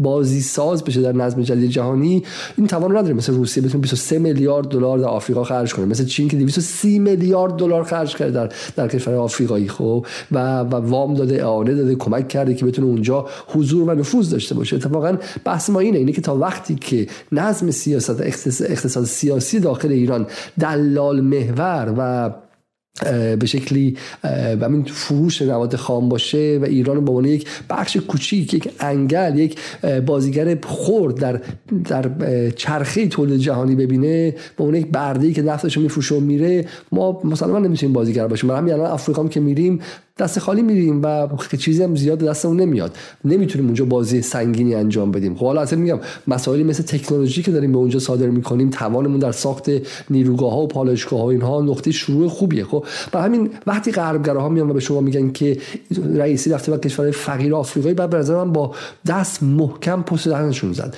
اولا اینکه بهشون بگی که آیا میگن با کشور مقتدر منطقه ای رابطه برقرار نکرده. وقتی با عربستان که دیگه شما همتون وقتی اسمش میاد آب از دهنش آب از لب و لوچتون آویزون میشه. تلویزیون منحوسش ایران اینترنشنال تو خونهاتون 24 ساعت روشن و همتون باش مصاحبه می‌کنید. ایران با عربستان هم که رابطه برقرار کرد. به اون هم شما ایراد گرفتید. شما مسئلهتون اون نیست. مسئلهتون اینه که چرا ایران از ارباب فاصله گرفته. ایران چرا با آمریکا رابطه برقرار نکرده؟ و جوابش خیلی ساده است. ایران همه این کارا رو داره می‌کنه که آمریکا مجبور شه تمکین کنه به وظایفش به تعهداتش در برجام. اصلا این خبرها نیستش. ایران رئیسی آقای خامنه ای سپاه همه خیلی علاقمند برجام نه با علاقمند بهش فضیحتی که اتفاق افتاده و همشون دوست دارن که آمریکا برگرده حداقل از نصف ضرر رو جبران کنن. که هیچ کس از اینکه بایدن برگرده و تعهداتش رو انجام بده بعدش نمیاد. اما بحث اینه که آمریکا بهش تمکین کنه و تمام این اتفاقات از ارسال پهپاد به اوکراین از کارهایی که داره ایران می‌کنه برای اینکه به آمریکا فشار بیاره که این کار انجام بده. و این غربگرا از داخل دارن فشار میارن که نکن نکن بده بره بده بره تو تمکین کن تو تمکین کن. دعوا بر سر اینه. دعوا بر سر که ایران اتفاقا می‌خواد آمریکا برگرده سر میز مذاکره و بپذیره به غلط اضافی که کردش و به تعهدات خودش تم بده. ولی آمریکا سه ستون پنجم در داخل ایران داره که 24 سال اربده می‌کشن که ایران رفته با آفریقا رابطه برقرار کرده ایران رفته با کشورهای فقیر منطقه رابطه برقرار کرده ایران رفته نوکر چین شده نوکر روسیه شده و نویز پشت نویز پشت نویز که بگن ایران باید تمکین کنه. ولی من خیال شما رو راحت کنم. تا وقتی که علی خامنه ای زنده است اینها به نظر من این خواب رو به گور ببرن. چون حتی اگر یک زن زندگی آزادی دیگر هم به راه بندازن برای تولید ناامنی به منظور اجبار یک قرار داد خفت آمیز بر ایران و تحمیلش به نظر من ایران می‌دونه که این بار دیگه اون اتفاق نباید بیفته و در این لحظه تاریخ این کار جز خودکشی نیستش. برای همین اگر ایران و جمهوری اسلامی و آقای خامنه ای هم بخواد به چنین کاری تن بده و بره برجام رو از منظر ضعیف ایران انجام بده من و شما ایرانی خارج از جمهوری اسلامی چه با کروات و با چه می‌دونم لباس باز و غیره و بریم و در خیابون های ایران اعتراض کنیم. برای این بریم اعتراض کنیم. نه مسائل دیگه. برای اینکه این یعنی فروش ایران یعنی نابودی ایران. برای 200 سال آینده. یعنی نابودی امکان بازیسازی ایران در زمانی که پنجره امکانات تاریخی باز شده بودش. خب از این از این بحث خارج چیم و اینا برای بحث بحث نیجر بود و حالا به شاید یه موقعی بهش برگردیم اینکه بالاخره نیجر هم تونست خودش رو از زیر یوغ فرانسه آزاد کنه و این غربگراهای ایران خودشون هنوز از زیر یوغ ذهنی آمریکا آزاد نکردن. بریم سراغ مسئله خیلی خیلی جالب بعدی خانم نصرآبادی و اون هم حضور دوباره اف 35 ها در خلیج فارس. هفته گذشته یک توییتی از فرماندهی مرکزی ایالات متحده آمریکا سنتکام منتشر شد که می‌گفت در واکنش به تلاش‌های اخیر ایران برای توقیف کشتی های تجاری در منطقه عملیاتی سنکام وزیر دفاع آمریکا دستور اعزام یک واحد نظامی شامل جنگنده های F35 F16 و ناو مجهز به موشک های شونده بر USS و ناو و ناو شکن مجهز به موشک های هدایت شونده اس توماس هادز رو داده. خب یا هادنر رو منم اشتباه دارم می‌خونم. خب و بعد هم که در اینجا در این مقاله داره اشاره می‌کنه که ما اومدیم و از از امنیت خلیج فارس دفاع کنیم. بلافاصله رسانه های غربگرا و به شکلی صداهای بلندشون در فضای اجتماعی شروع کردن که ببینید چه این حرفایی که سپاه اومده و به شکلی خلیج فارس رو امن کرده و غیره دروغ و مزخرفی بیش نیستش و آمریکا چنان الان اومد با F35 اومد. چی دارین شما؟ چهار تا پهباد قرازه ای که بهش دلخوش کردیم و چهار تا موشک قرازه. حالا آمریکا اصلا جالبه یعنی اینها انگار تو تیم آمریکا هستن. این یعنی شما داری بازی فوتبال می‌بینی خب ایران داره بازی می‌کنه با آلمان طرف میگه نگاه ایران قرازه با اون چم نکونامش با اون چه می‌دونم دروازه‌بان داغونه. همش داره اون رو تشویق می‌کنه. اصلا به فرض ایران توان نظامیش با آمریکا قابل برابری نیستش که. حالا جایی هست جایی نیستش. خب شما این سر و صدا باور نکردین. تو تو کجایی هستی؟ تو کجایی هستی؟ در حالی که رسانه‌های آمریکا دارن تحسین می‌کنن توان ایران رو این جماعت به شکلی ستون پنجمی کجا ایستادن؟ حالا بعد از اون هم این این اتفاق افتاد که هفته قبلش هم همین همین به شکلی سنتکام عکس از ورود هواپیمای F35 ارتش آمریکا رو منتشر کرده بود و من می‌خوام این عکس رو به شما نشون بدم ببینید برای کسایی که خیلی هوس و شهوت F35 دارن و 24 ساعته F35 رو می‌بینن گمان می‌کنن بمب هایی که از فرازش یک روزی بر سر ایران میریزه فقط به بیت رهبری و به مقامات جمهوری اسلامی خواهد ریخت و اونها رو آزاد می‌کنه. خب داریم از این کسانی که تا این حد تخدیر شده هستن. ببینید F35 ها رو تا حالا بهش برسیم. ببینیم این F35 ها غلطی خواهد توانست کرد یا اینها هم کاری نخواهند توانست کرد. این بعد از یک هفته بعد از این بود که سنتکام از سوختگیری جنگنده F 16 و A10 از هواپیمای K335 ایالات متحده در تنگه هرمز به شکلی پرده برداری کرد و تسریع و تاکید تزلزل ناپذیر نیروهای آمریکایی بر تعهد خود در حفظ امنیت و ثبات آزادی دریانوردی و امنیت تجارت جهانی در منطقه خلیج فارس. بدون یه نگاهی هم به این هواپیمای قول پیکر بکنیم که همه کسایی که می‌خوان بترسن قشنگ بترسن. این دندونم براش گذاشتن و کشیدن مثل هواپیمای بچه ها که دیگه من خیلی ترسناکم. میام میخورمتون. ایرانیا تسلیم شین. شیطنت نکنید خلیج فارس بزنین. خلیج آمریکایی شه. خلیج عربی شه و برین کنار. ما اومدیم. و این هم یه تصویر نزدیک. ببینیم که چقدر اینها ترسناک و خطرناک و لولو خورخوره هستن. خب این عکس رو برای ما توی توییتر گذاشتن و زیرش هم بریم ببینیم که ایرانیا چه قش و ضعفی می‌کنن برای این عکس ها خب حالا اما ماجرا چیه؟ ماجرا خیلی ماجرای قشنگی و به نظر من جا داره که ماجرا رو با هم دیگه ببینیم. ماجرا اینه که من بذار از دهن ایران اینترنشنال ماجرا رو بشنویم. نظر من خیلی قشنگتره. خب این ماجرا تانکر سوئز راجان که حاوی 800 هزار بشکه نفت ایران است به دستور دادگستری آمریکا توقیف و اکنون در نزدیکی آبهای آمریکا در انتظار تخلیه است. سوئز راجان اولین تانکر حاوی نفت ایران است که با تصمیم وزارت دادگستری دولت بایدن در جهت اجرای قانون تحریم ها علیه جمهوری اسلامی توقیف و صاحب آن دادگاهی می شود. مکان آبهای پرتلاطم خلیج مکزیک حدوداً در 100 کیلومتری سواحل تگزاس این تانکر بهمن دو سال پیش به خاطر قاچاق نفت ایران ابتدا مدتی بلا تکلیف ماند و پس از بیش از یک سال وزارت دادگستری آمریکا در اردیبهشت ماه امسال آن را توقیف کرد. بالاخره تموم شد. ببین لاتبازی ایران تحت دیگه. این سوئز راجان بلند شده رفته آمریکا نفت قاچاق خارج کنه آمریکایی گرفتنش. گرفتن و توقیفش کردن. قاضی دادگاه یه سال اول معطلش کردن. برام قاضی دادگاه آمده علیهش رأی داده گفته دمت رو میچینیم و بعد هزینه بدی. نفتت هم خالی می‌کنیم میدیم به آمریکایی ها خب این background و مقدمه این دعوای اومدن F35 به خلیج فارسه خب ببینیم که چی شدش بعدش. بعدش وال استریت جورنال یه خبری داد که نفت توقیف شده ایران در حوالی تگزاس و نگرانی از اقدام های تلافی تهران. این خیلی معنی نمیده. این رو از وال استریت جورنال گفت. برای ما رفتیم وال استریت جورنال پیدا کردیم.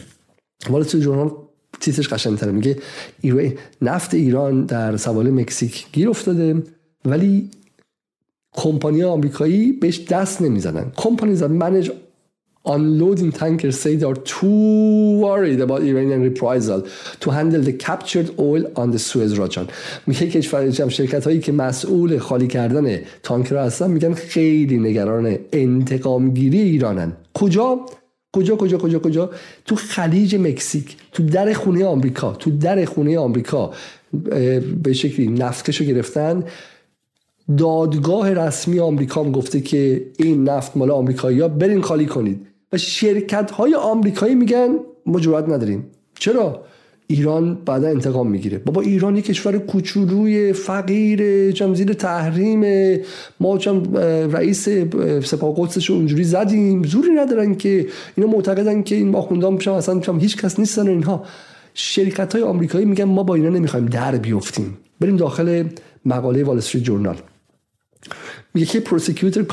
uh, commandeered the Suez Rajan tanker carrying the oil earlier this year after charging its Greek owner فلان فلان the US Coast Guard cleared the tanker for unloading بهش نیروی چی بهش میگن گارد ساحلی آمریکا گارد ساحلی آمریکا نفتکش رو برای خالی کردن آماده کرد ولی کمپانیا گفتن که کمپانیا گفتن که دار تو وارد خب بسیار خوب بعد دیگه چی گفتن companies with any exposure whatsoever in Persian Gulf are literally afraid to do it شرکت های که هر گونه اکسپوژری توی خلیج فارس و هر گونه رفت آمدی به خلیج فارس دارن لیترلی به زبون ساده کلمه وحشت زده هستن که این کار انجام بدن. وحشت یعنی ترس جمهوری اسلامی و ایران و سپاه پاسداران و نیرو دریاییش در خلیج مکزیک شرکت های نفتی آمریکایی و شرکت های خالی, خالی کننده آمریکایی رو کاری می‌کنه که جرئت نکنن که راهزنی که آمریکا کرده رو جواب بده. به چه معنی؟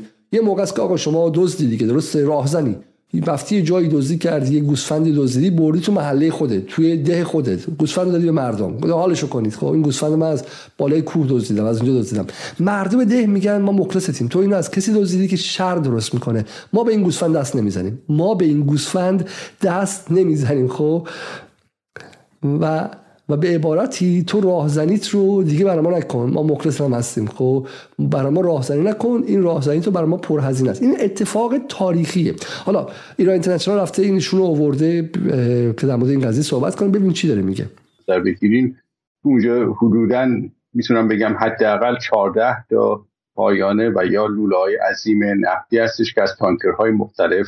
توی اون محدوده چیزی حدود 16 تا پالایشگاه هستش و می‌تونه بدون که کسی متوجه بشه به هر کم از این پالایشگاه بفروشن و این پالایشگاه استفاده کنن و بر اساس حکمی هم که دادگاه ایالتی صادر کرده اون درآمد این که حدودا حد زده میشه 56 میلیون دلار باشه رو به همون صندوق قربانیان تروریسم بدن.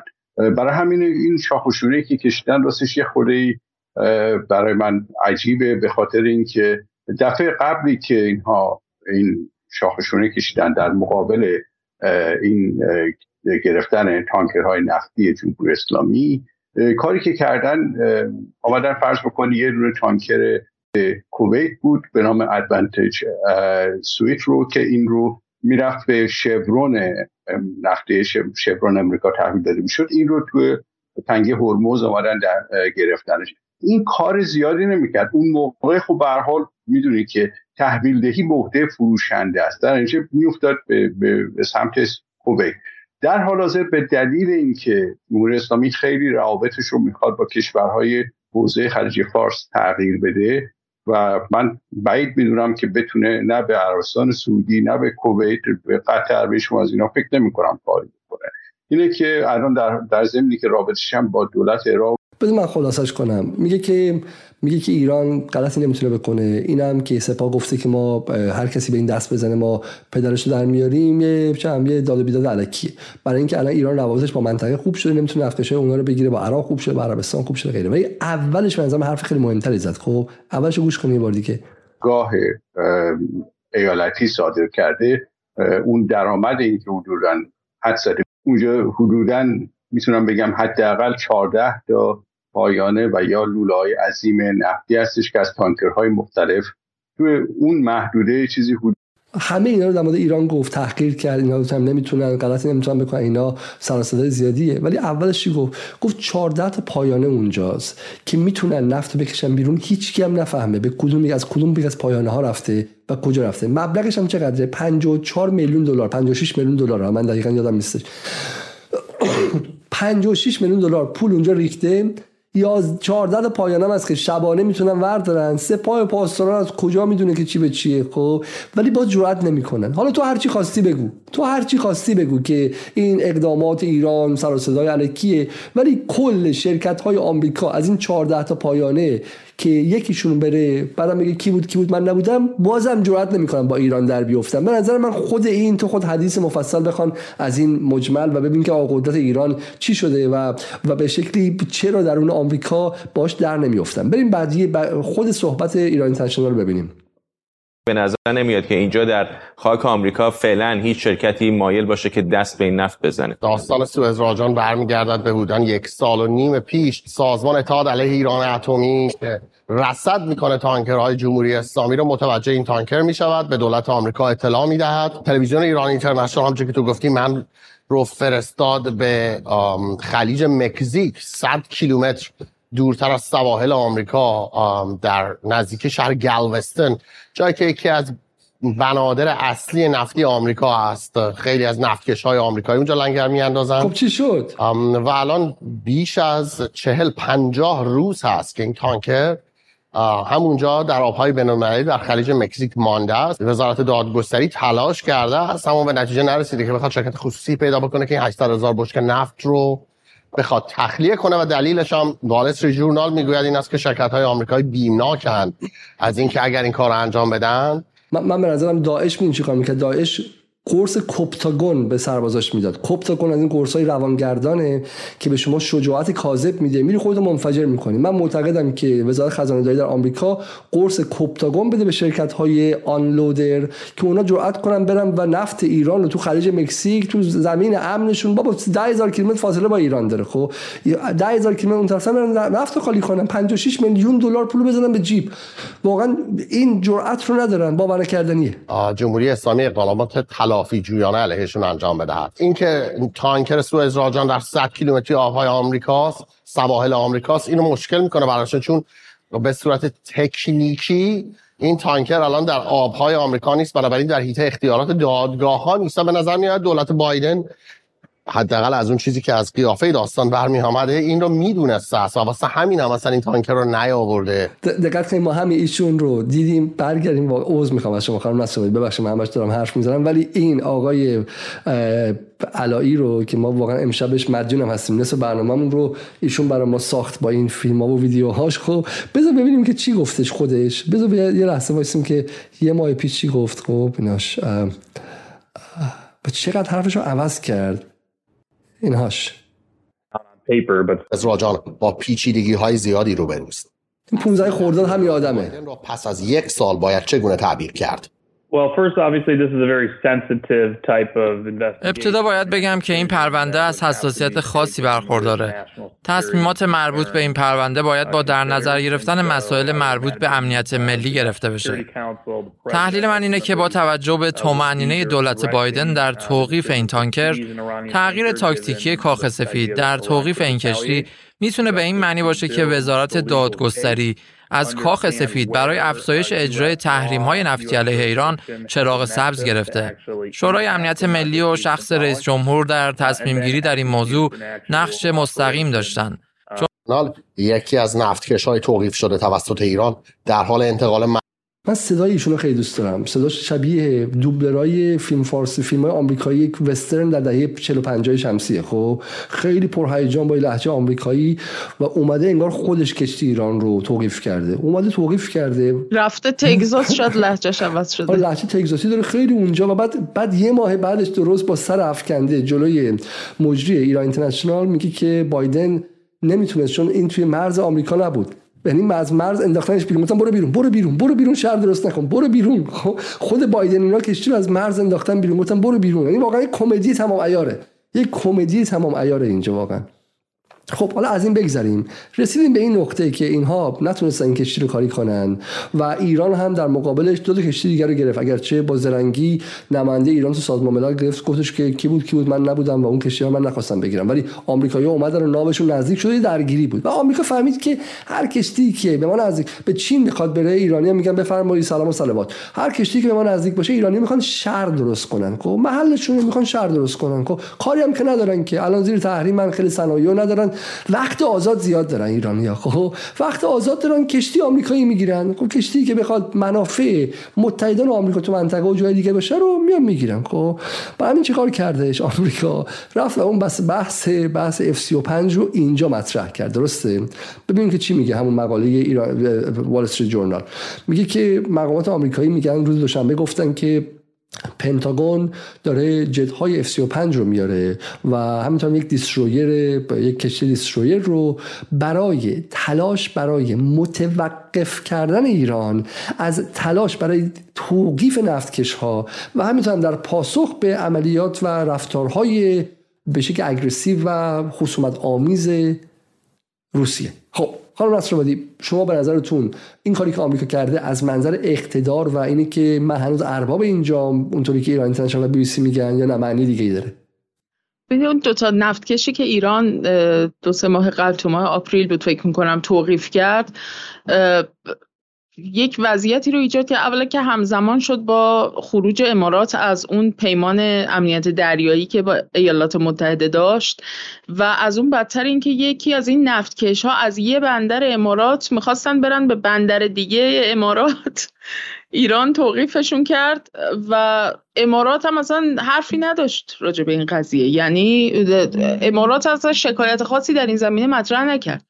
همین یه مقداری باعث شد که در واقع ایالات متحده نسبت به در واقع امنیت به هر حال دولت آمریکا با این سرمایه در واقع اون بودجه عظیم نظامی که اختصاص میده برای نظامیگری و تأمین به اصطلاح امنیت ایالات متحده یه بخش زیادی از این تأمین امنیت رو باید اختصاص بده به در واقع اون اولیگارش های نفتی در واقع آمریکا که اون شرکت های عظیم اون کارتل ها و کورپوریشن های عظیم نفتی ایالات متحده که به شکلی دولت پنهان و دولت در سایه هستند در ایالات متحده در کنار اون کمپانی های عظیم صنایع مجتمع صنایع نظامی ایالات متحده. بنابراین آمریکا تعهد داره که در واقع نشون بده که من حافظ سرمایه های شما و منافع شما در خارج از مرزهای ایالات متحده هستم و چاره ای نداشت. برای اینکه در واقع بخواد نشون بده که حالا نسبت به این اقداماتی که از جانب ایران صورت گرفته توی محدوده هرمز بیاد و بگه که من دارم واکنش نشون میدم. یعنی به حال مستقر کردن مثلا F35 ها در منطقه محدوده هرمز اگر یعنی در واقع کاری نمی‌تونه انجام بده در قبال آنچنان در قبال اینکه در واقع ایران بخواد در واقع نمی‌تونه ایران رو متوقف کنه با F35. ها حالا در مورد مسائل فنیش هم صحبت می‌کنیم. اون چیزی که ولی مسلمه اینه که این اقدام ایالات متحده یک اقدام در واقع ثانویه واکنشی و کاملا تدافعیه. به هیچ عنوان در واقع در مقام یک کنشگر یک نیرویی که از منظر اقتدار و تعیین کننده توی این محدوده در واقع داره ظاهر میشه و با این اقدامش هم می‌خواد به عنوان کسی که دست بالا رو داره توی این قضیه داره عمل می‌کنه به هیچ وجه اینطوری نیست. حالا دلایل فنی هم داره که چرا اساسا F35 هیچ گونه کارایی توی این محدوده هرمز در قبال ایران و می‌تونیم بگین چه دلایلی داره؟ ببینید این F35 ها اولا که باید شما در نظر بگیرید که الان میگم خدمتتون که دقیقا یکی از این چیزا رو من نمی‌دونم فرستادم واسه شما یا نه در مورد این جنگنده های F35 یا نه ولی به هر حال حالا بر اساس حافظه میگم.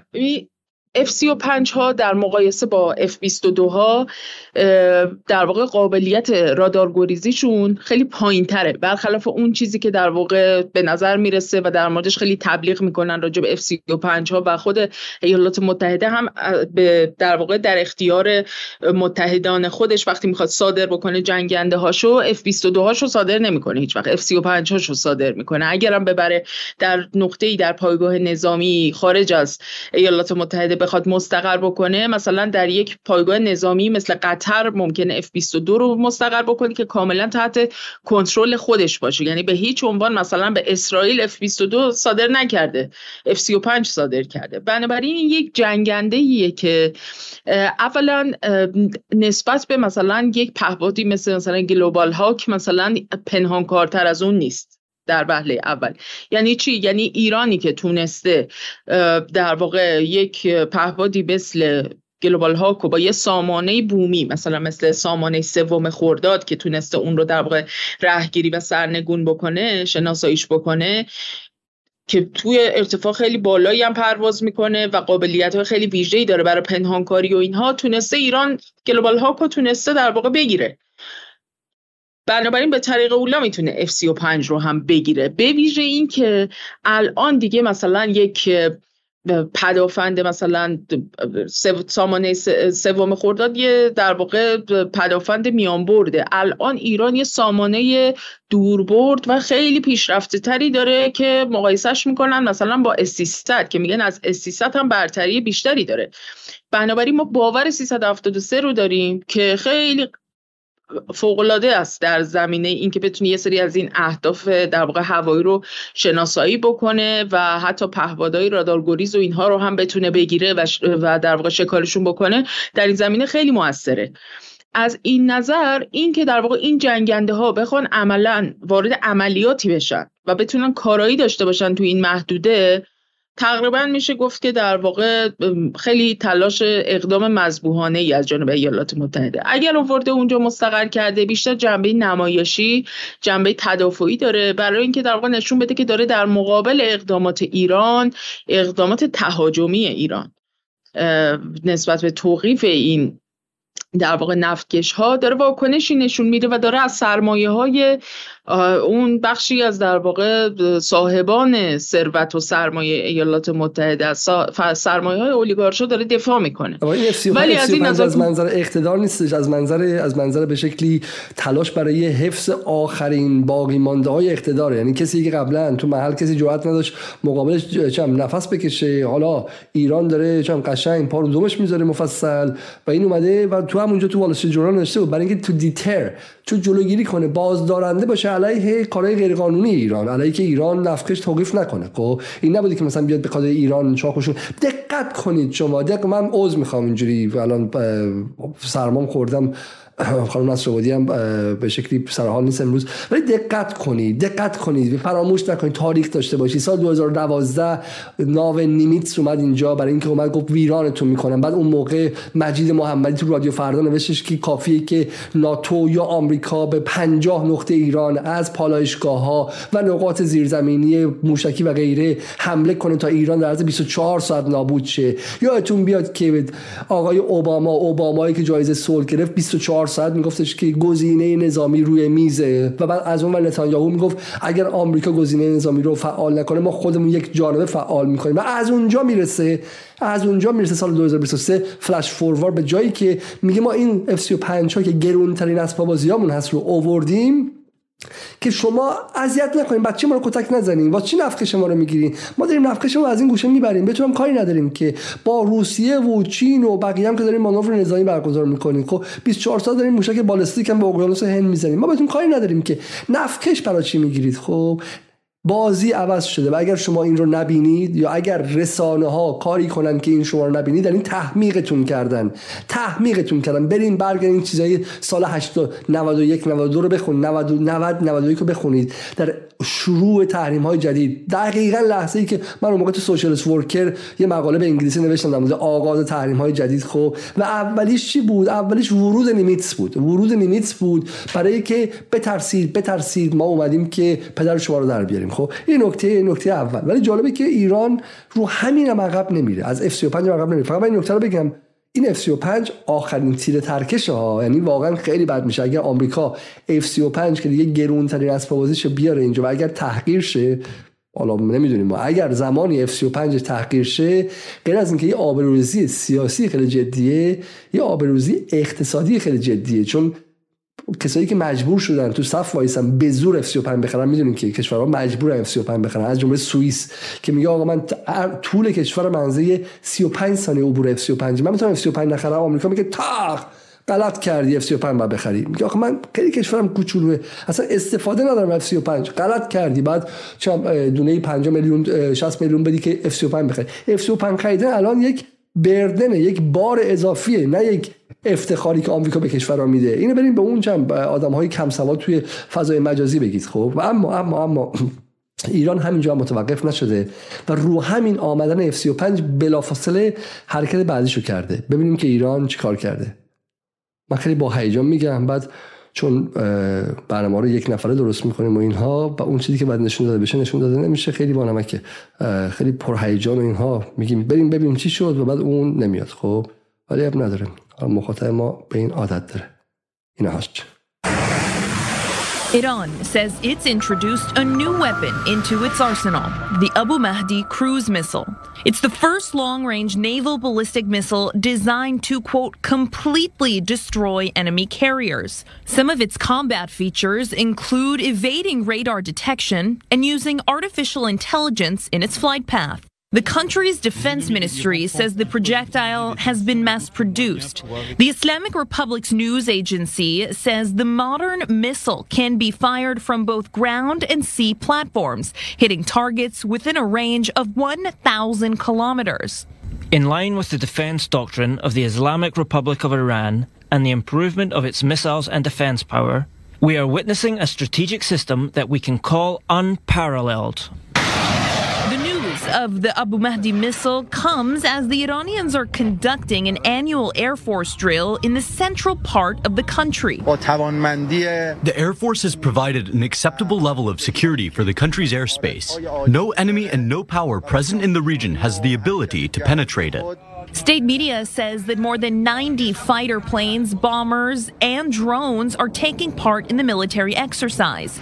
Meanwhile, the United States is sending more fighter jets to the region to try and deter the Iranians from seizing commercial vessels in the Persian Gulf. But the Islamic Republic says new weaponry like the Abu Mahdi missile dramatically expands the capabilities of its navy, especially in areas that are of concern to the West. آنچه در مورد ما میگوی آنچه در مورد ما می‌گویند حالا این هم که دیگه چیزی نبود که ما بگیم این چیزی بود که تلویزیون اسرائیل گفته بود واقع ایران به عبارتی ایران میگه که اومدی اومدی اومدی به به خوش اومدی خب بیا بیا F35 F35 اومدی. منم این موشک ها رو ساختم. بیا ببینم که چیکار می‌تونیم بکنیم یعنی الان ممکنه که F35 رو آمریکا از, از اونجا بلند نکنه همینجوری آروم اومده با ناو و همینجوری آروم هم با ناو برگرده خب که موقع تو هوا نباشه که گرفتار ابو مهدی نشه اما برای اینکه ببینیم که ابو مهدی فقط حرف اسرائیل نیستش یه تیکه دیگه هم ببینیم که مال یکی از ژنرال آمریکایی I think the threat manifests itself in several dimensions. First is their uh, expanded ballistic missile force. این موشک‌های بالستیک و کروز ایران به معادله جدیدی تبدیل شدند. فرمانده سابقه نیروهای آمریکایی در غرب آسیا یک سال و نیم پیش می‌گفت نگران این معادله است. منظور این ژنرال آمریکایی از موشک‌های کروز شاید همین باشد. موشک کروز نصر که سلاح قایق زلفقار نیروی دریایی سپاه است. برد این موشک 90 کیلومتر است. یا موشک های کلاس قدیر با برد 400 کیلومتر که در نوار ساحلی ایران مستقر شده. حالا اما معادله آمریکایی ها مجدد تغییر می کند با الحاق موشک های کروز ابو مهدی با برد اعلام شده هزار کیلومتر در تعدادی محرمانه که به رسانه های اعلام نشده.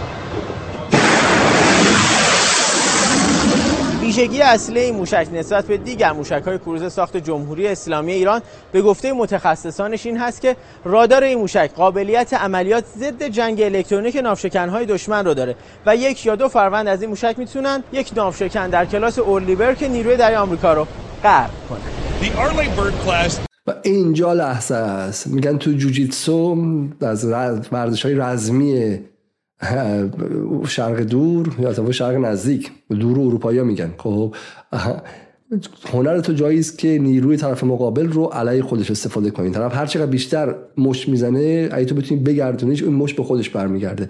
از زمانی که ناوهای بزرگ و قول آسای آمریکا در خلیج فارس وحشت آفرینی برنامه می‌کرد الان معادله 180 درجه عوض شده. هر چی ناو بیشتر داشته باشن بیشتر در معرضن. بیشتر در خطرن. هر کم از ناوهاشون یک از این سی بلاست که می‌تونن باش تمرین کنن که به کدوم بخشش بزنن. خب؟ اینجاست که معادله عوض میشه. وقتی شما به دنبال deterrence یا به دنبال با امر بازدارنده میرید بعد آن چیزی که قدرت دشمن ناگهان به ضعفش تبدیل میشه. ناگهان به نقطه ای تبدیل میشه که باید تا صبح خوابش نبره که نکنه ایرانی ها ابو مهدی رو به ناوهای ما بزنن. این ناوشکن ها ناو فرماندهی نیروی دریای آمریکا هستند که با توجه به موشک ها و توپ های ضد هوایی و سامانه های جنگ الکترونیک آن را یک دژ مستحکم در دریا می‌دانند. مهمترین ویژگی موشک قابل ارتفاع در نقطه شدی با این حال سازندگان کروز ابو مهدی می‌گویند که هر هدفی برای این موشک قابل دستیابی است.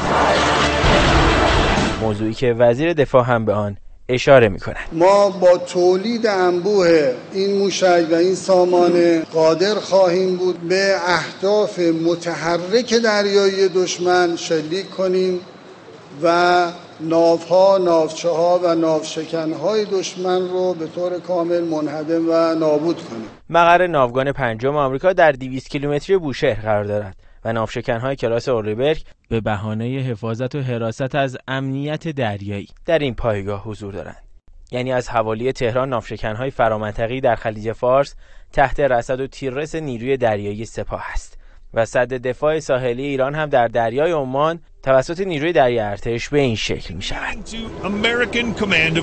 عملا بزرگترین نافشکنهای فرامنطقی و تهدید آنها علیه منافع ساحلی ایران دیگر کاربرد ندارد. سابقه اصابت موشک به نافشکنهای آمریکایی در خلیج فارس در یک مورد منجر به مرگ و زخمی شدن هفتاد نفر شد با اصابت اشتباهی موشک کروز عراقی که همچون موشک نصر ایران است ابو مهدی 20 برابر قدرت انفجار بیشتری. دارد دفاع ساحلی ایران در کمتر از 35 سال از 100 متر به هزار کیلومتر رسیده است. تجهیز همزمان نیروی دریایی ارتش و سپاه به موشک کروز راهبردی با برد انهدامی بیش از هزار کیلومتر. همزمان با تلاش آمریکا برای افزایش حضور نظامی در خلیج فارس. پیامی روشن از تهران به واشنگتن. یونس شادلو خبرگزاری صدا و سیما. حالا در صورت اون جمله به شنید احتمالا که از 100 متر به هزار کیلومتر درسته؟ هزار کیلومتر خیلی سخته حالا البته تازه اینم برد اعلامیه دیگه. به حال با توجه به غروب بندهای غروب 2023 اکتبر 2023 و محدودیت هایی که ایران داره برای تحریم های موشکی و اینهاش دیگه گفته میشه حدود هزار کیلومتر ولی حالا دیگه خدا می‌دونه چقدر ایران به خاطر برجامی که آقای ظریف بس کزم برد می‌کنه. برد خودش رو کزم می‌کنه. خب کزم برد می‌کنه می‌تونه همین رو الان 1500 کیلومتر درست کنه یا 1500 کیلومتر میگه 1000 کیلومتر. کزم می‌کنه. خب کزم برد می‌کنه میگه نمیگیم آقا چقدر. ما هم هزار کیلومتر بستمونه. خب ولی روزی که اون بند غروب تموم شه اما موضوع عوض میشه. برای پایان یه تکه از این ویدیویی که جناب آقای قنی نجات و یوگی و دوستان با همدیگه در در رسانه فخیم فردای اقتصاد از به شکلی از سل بگیران حضرت فولاد مبارکه تازگی گفتن رو با همدیگه ببینیم و ببینیم که چی شدش و چه اتفاقی افتاد. اقلانیتی که این اقلا داشتن عقل اقلایی هست. عقل اقلا داشتن عقل حالا آقای غنیجاد چون به شکلی بعض اون مصاحبه 24 ساعته الان دیگه مشغول مشغول و ولی یه جمله‌ای که اینجا آقای رئیسی نژاد آرش رئیسی نژاد من امیدوارم که یک روزی بیام و در جدال ما دعوتشون می‌کنیم با همدیگه با همدیگه مصاحبه کنیم. جمله میگن که باور نکردنی گوش کنید. ایشون به واقع نم... عکس خودشون رو بذارم که یه موقع به ایشون ایشون به عنوان صدای مهم ملیگرایی این گروه های سکولار مثلا شناخته میشن. خیلی نزدیک به اصلاح طلبا و مرتب در مورد این حرف می‌زنن که کریدورهای ایران رو بقیه خوردن و بردن و ایران بیورزه نتونست کاری کنه. متاسفانه از دانشگاه اخراجشون کردن و یه خشم شخصی هم بعد قاعدتا روی این قضیه اضافه داشته باشن. ببینید چی میگه. توسعه نماد و نمودش از 200 سال پیش تا به امروز توسعه اقتصادی آموزشی اجتماعی علم بهداشت نیست. بلکه نمود و نماد اعلاش نظامیگری است چرا؟ چون که شکست اولیه شکست نظامی. معتقده که چون ما تو جنگ با روس ها شکست خوردیم خب فهممون از توسعه از اون موقع به قول معروف تروماتیزه شدیم خب؟ و فهممون از توسعه نظامی مونده. خب؟ این خیلی نکته جالبیه. یعنی این دستاوردها هیچ اهمیت نداره. به جای اینکه بریم دنبال توسعه اقتصادی و اجتماعی و آموزشی و غیره دنبال این هستیم. چون عباس میرزا که مقابل قشون روس شکست خورد تو همون وضعیت فریز شد بنده خدا و ایران هم فریز شد. حالا علی خامنه ای هم می‌خواد تازه به عباس میرزا برسه. می‌رسه به 1812 تازه می‌رسه به دوره فریز شدن. اصل این دوره تموم شده و ما باید به شکل یک توسعه متوازن داشتیم. حالا مسئله می‌خوان شما جواب بدید؟ راستش فکر کنم صحبت ایشون اون روی سکه مرحوم رفسنجانی که گفته بودن دنیای امروز دنیای فردا دنیای گفتمان هاست و نه دنیای موشک ها بله. ولی خب واقعیت قضیه اینه که یه مقداری این دوستان کلا به طور کلی سرنا رو از سر گشادش می نوازن اصولا. یعنی تصورشون اینه که یک یعنی مسئله رو کاملا تقلیل میدن به یک امر یک مثلا یه تراما یا یک زخم مثلا ملی که مثلا این می‌تونه بدون هیچ گونه شرایط مادی که به حال وجود داره شرایط تاریخی مشخص مسائل در واقع ژئوپلیتیکی که به حال ایران رو درگیر می‌کنه. اون چیزی که در واقع داره صحنه پویا و دینامیک منازعاتی که توی منطقه ما وجود داره در سطح بین المللی وجود داره و این که در واقع در این توازن قوایی که به وجود میاد در این صحنه بین المللی چه الزاماتی ایجاد می‌کنه چه چیزهایی رو تحمیل می‌کنه به دولت ها و چطور اینها رو در واقع مخیر می‌کنه که بین مثلا یک شکلی از حالا از دست دادن نوعی از در واقع استقلال خودشون شکلی از وابستگی یا شکلی از در واقع مطیع بودن در اون نظم بین المللی و اینکه بخوان حالا استقلالی داشته باشن و یه توسعه ای رو متناسب با شرایط و امکانات خودشون بخوان جلو ببرن بدون اینکه در واقع تحت دیکته یا انقیاد در واقع دولت های دیگه باشن این رو در واقع اصلا در نظر نمی‌گیرن. همه چیز اینه که ما دوست داریم مثلا ما مثلا مثل بچه هایی که دوست دارن آتاری بازی کنن یا مثلا بشینن پلی استیشن بازی کنن بازی های جنگی ما چون بازی جنگی دوست داریم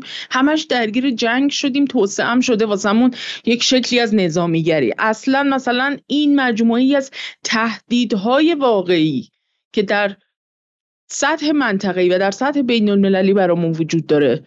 مجموعه ای از اون چه که در واقع ما رو هل داده به اینکه به یه سمتی بریم که حالا توی یه عرصه خودکفا شدیم کاملا. حالا به حال این عرصه یه عرصه خیلی مهمیه برای خودکفایی. خیلی وضعیت ترکیه و عربستان و اینها رو مثلا نگاه بکنیم. البته اینا خب خیلی حسرت می‌خورن نسبت به اینکه دفتر آرامکو هم توی مثلا ایالات متحده است دفتر مرکزیش. ولی اینا فکر می‌کنن که در واقع این شکل از توسعه اقتصادی دیگه قایت همه چیزه. نه حالا من واقعا با اون توسعه اقتصادی واقعا مشکلی ندارم. اینو باید بگیم. ما به هیچ وجه ما در جدال حداقل با توسعه اقتصادی مشکل نداریم. مشکلی که اینه که این جبر جغرافیایی ایران در نظر نمی‌گیرن. یعنی انگار ایران چون ایران ببینید در سال برجام برجام رو آقای خامنه ای هم تا یه حدی بهش تن داد که ایران اتفاقا توازن در توسعه به وجود بیاره. این بخشی از قدرت اقتصادی نظامیش رو بده تا بتونه قدرت اقتصادی داشته باشه هیچ کی با عقل سلیم در ایران یعنی حرفای سال 57 رو هیچ کس تکرار نمی‌کنه. هیچ کی با عقل سلیم مخالف توسعه اقتصادی تجارت با جهان از جمله با غرب و آمریکا و حضور در سیستم دلاری نیستش. به نظرم همین الان چین خودش در سیستم دلاری حضور داره اروپا در سیستم ترکیه برزیل هند همه کشورهای بریکس در سیستم دلاری حضور دارن و دارن از هر دو تا سیستم سود می‌برن. مسئله اینه که آیا ایران چنین option ی رو داشت؟ آیا ایران option این رو داشتش که بتونه مثلا از اون توسعه اقتصادی و توسعه اجتماعی هم سود ببره؟ یا اینکه آمریکا محدودش کرد به قضیه یا مرگ یا زندگی. یعنی دقیقا قضیه اینه که اینها وضعیت خاص ایران که به شکل option ش لیبی شدن عراق شدن سوریه شدن و کشورهای اینجوری بود به خاطر به خاطر جبر جغرافیاییش به خاطر وضعیتش در فضای به شکلی پسا جنگ سرد. یعنی ایران چاره غیر از این نداشته. مگر من فکر نمی‌کنم که رهبران جمهوری اسلامی مثلا از روی به شکلی عزت و بحث ایستادگی و مقاومت فقط این کارو کرده باشه؟ نه. بحث این بود که مقابل مقاومت این نبود که مثلا اون ور حالا ما یک شکوفایی اقتصادی مثل مالزی و جاهای دیگه داشته باشیم. اون ور این بود که تفنگتون می‌گرفتن دو سال بعدم بهت حمله می‌کردن. موضوع اینه و در واقع اینا دارن به این شکل معادله رو وارونه جلوه میدن و به نظر من یه خورده خدمت بهشون. اگر ما بیایم و در واقع از زبان مقاومت مثل مثلا کاری کاری جلیلی می‌کنه و واقعا ضربه می‌زنه به بشه گفتمان خودش از زبان مقاومت استفاده کنیم دقیقا بازی در زمین غربگرا هاست. هیچ وقت ایران یک کشور عملگرای عقلگرای خردگراست که اتفاقا می‌خواسته در این منطقه بتونه از منافع خودش دفاع کنه. و آمریکا گفته غلط کردی. یا مرگ یا زندگی یا تسلیم تمام خب؟ یا می‌زنم لعز می‌کنم. و ایران برای همین مقاومت رو انتخاب نکرده. مقاومت به ایران تحمیل شده. خب مقاومت به ایران تحمیل شده. و الان در این پروسه و در این فرایند حدودا سی و خورده ای سالی که مقاومت به ایران تحمیل شده الان این توسعه نظامی نقطه قوت ایرانه. اینا میگن این توسعه نظامی هم بده به تنها نقطه قوتی که در این پروسه تقریبا جبری تاریخی بر ایران حاصل حادث شده رو میگن اینم بده بره. خب اینو بدیم. الان کشف میاد تو ایران پول میاد کارخونه میاد نانو تکنولوژی میاد به شکلی کارخونه کاتین تکنولوژی جی 5 میاد. چی میاد تو ایران؟ الان ما اینو بدیم. هیچ کدوم. خب برای همین این معادله رو مرتب از این وضع میبندن. ببخشید واسه حرفتون خانم نصرآبادی. بسیار خوب. حالا به که بحثمون بحثمون بحثمون هم طولانی شد خب ولی به با این جمله آیه هاشمی رفسنجانی تموم می‌کنیم که دنیای فردا دنیای گفتمان هاست نه موشک ها.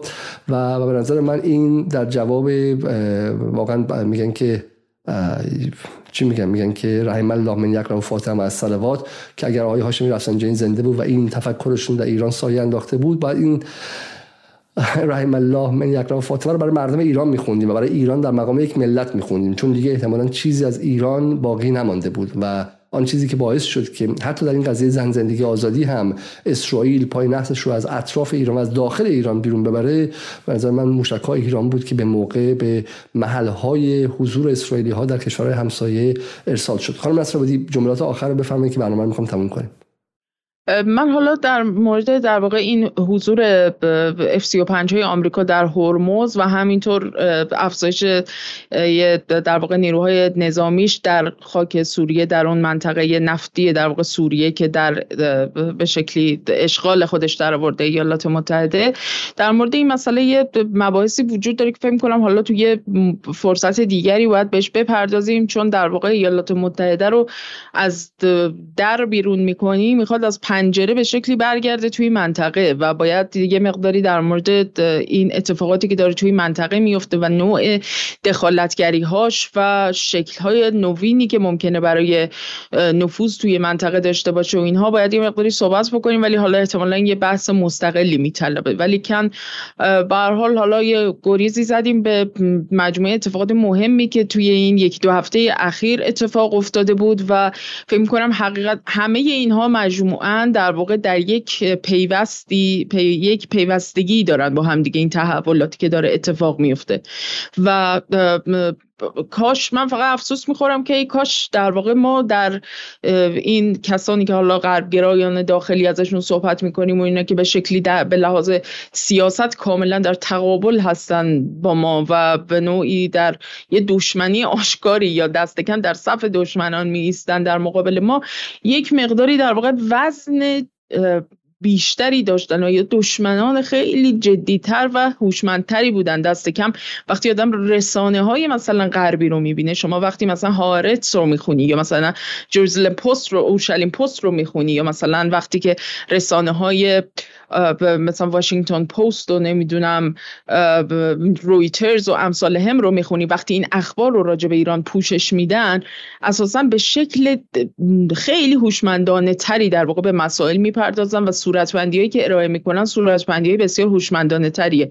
تا اون چیزی که در واقع این این دوستان در چارچوب مثلا رسانه های داخلی مثل شرق و هم میهن و نمی‌دونم اعتماد و غیره انتخاب و امثال هم اینا به این شکل اخبار و کاریکاتوری می می‌کنن موضع ایران رو جایگاه ایران رو و خیلی هم جستای عجیب و غریب وطن پرستانه و اینها می‌گیرن. خیلی واقعا عجیب و غریبه.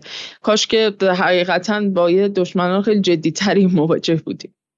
خیلی خیلی ممنون که تا این لحظه بیننده برنامه ما بودیم به خاطر مشکل فنی برنامه از نیمه قطع شد. برای همین در دو قسمت برنامه رو می‌بینید و تقاضا می‌کنم برنامه رو قبل از رفتن لایک کنید و همینطور هم از کسانی که در این هفته در این سالها از این تقریبا یک سال و ده ماه میشه که در Patreon به ما کمک کردن در PayPal به ما کمک کردن و ما اجازه دادن که ما اسیر بالا پایین های یوتیوب نشیم. چون برای مثال در ماه گذشته درآمد ما از یوتیوب تقریبا به کمتر از یک دوم درآمد ماه قبل و ماهای قبل رسید و در نهایت یوتیوب یک زمین خودشه پلتفرم خودشه و قوانین خودش داره به دلایلی هر وقت دوست داشته باشه شما رو تشویق و تبلیغ می‌کنه و نداشته باشه این کارو نمی‌کنه و بعد هم ما یک مسیر انتخاب داشتیم که آیا باید تم بدیم به اینکه این مقدار مثلا بالا دنبال محبوبیت مخاطب بریم یا اینکه نه حرفی بزنیم که در فضای اجتماعی ایران جاش خالیه. برنامه پرستارها مسلمه که طرفدار زن چندانی در مخاطبان نداره و باعث میشه که الگوریتم های یوتیوب هم بلافاصله ما رو مجازات کنن یا برنامه درباره امپریالیسم و توسعه بلافاصله نه فقط برای ما درآمد نداره بلکه به مجازات ما توسط الگوریتم های یوتیوب و گرفته شدن درآمد ما می انجامه و اون چیزی که اجازه میده که جدال همچنان جدال بمونه و فارغ از اینکه به شکلی یوتیوب از ما چی می‌خواد که فردا بریم بچه گربه بیاریم اینجا و چه می‌دونم عکس طول سگ نشون بدیم و دیگه باشه کارم به اونجا برسه. نه ما حرف خودمون بزنیم و چیزی بین یک اتاق فکر یک دانشگاه یک رسانه و یک جایی برای گفتن حرفهایی که جای دیگر گفته نمیشه در جهت منافع ملی ایران و مهمتر از همه یک اتاق جنگ روانی رسانه ای برای دفاع از ایران. ایرانی که همه ما مذهبی غیر مذهبی حزب اللهی سکولار زن مرد با حجاب و بی حجاب حول اون حرم و حول اون محور متحد میشیم. پس برای ایران تقاضا می‌کنم که از جدال به عنوان رسانه‌ای که خودش رو متحد به منافع ایران می‌دونه حمایت کنید و بگذارید که ما راهمون رو به صورت مستقل ادامه بدیم. تا برنامه دیگر شب روزتون خوش و خدا نگهدار.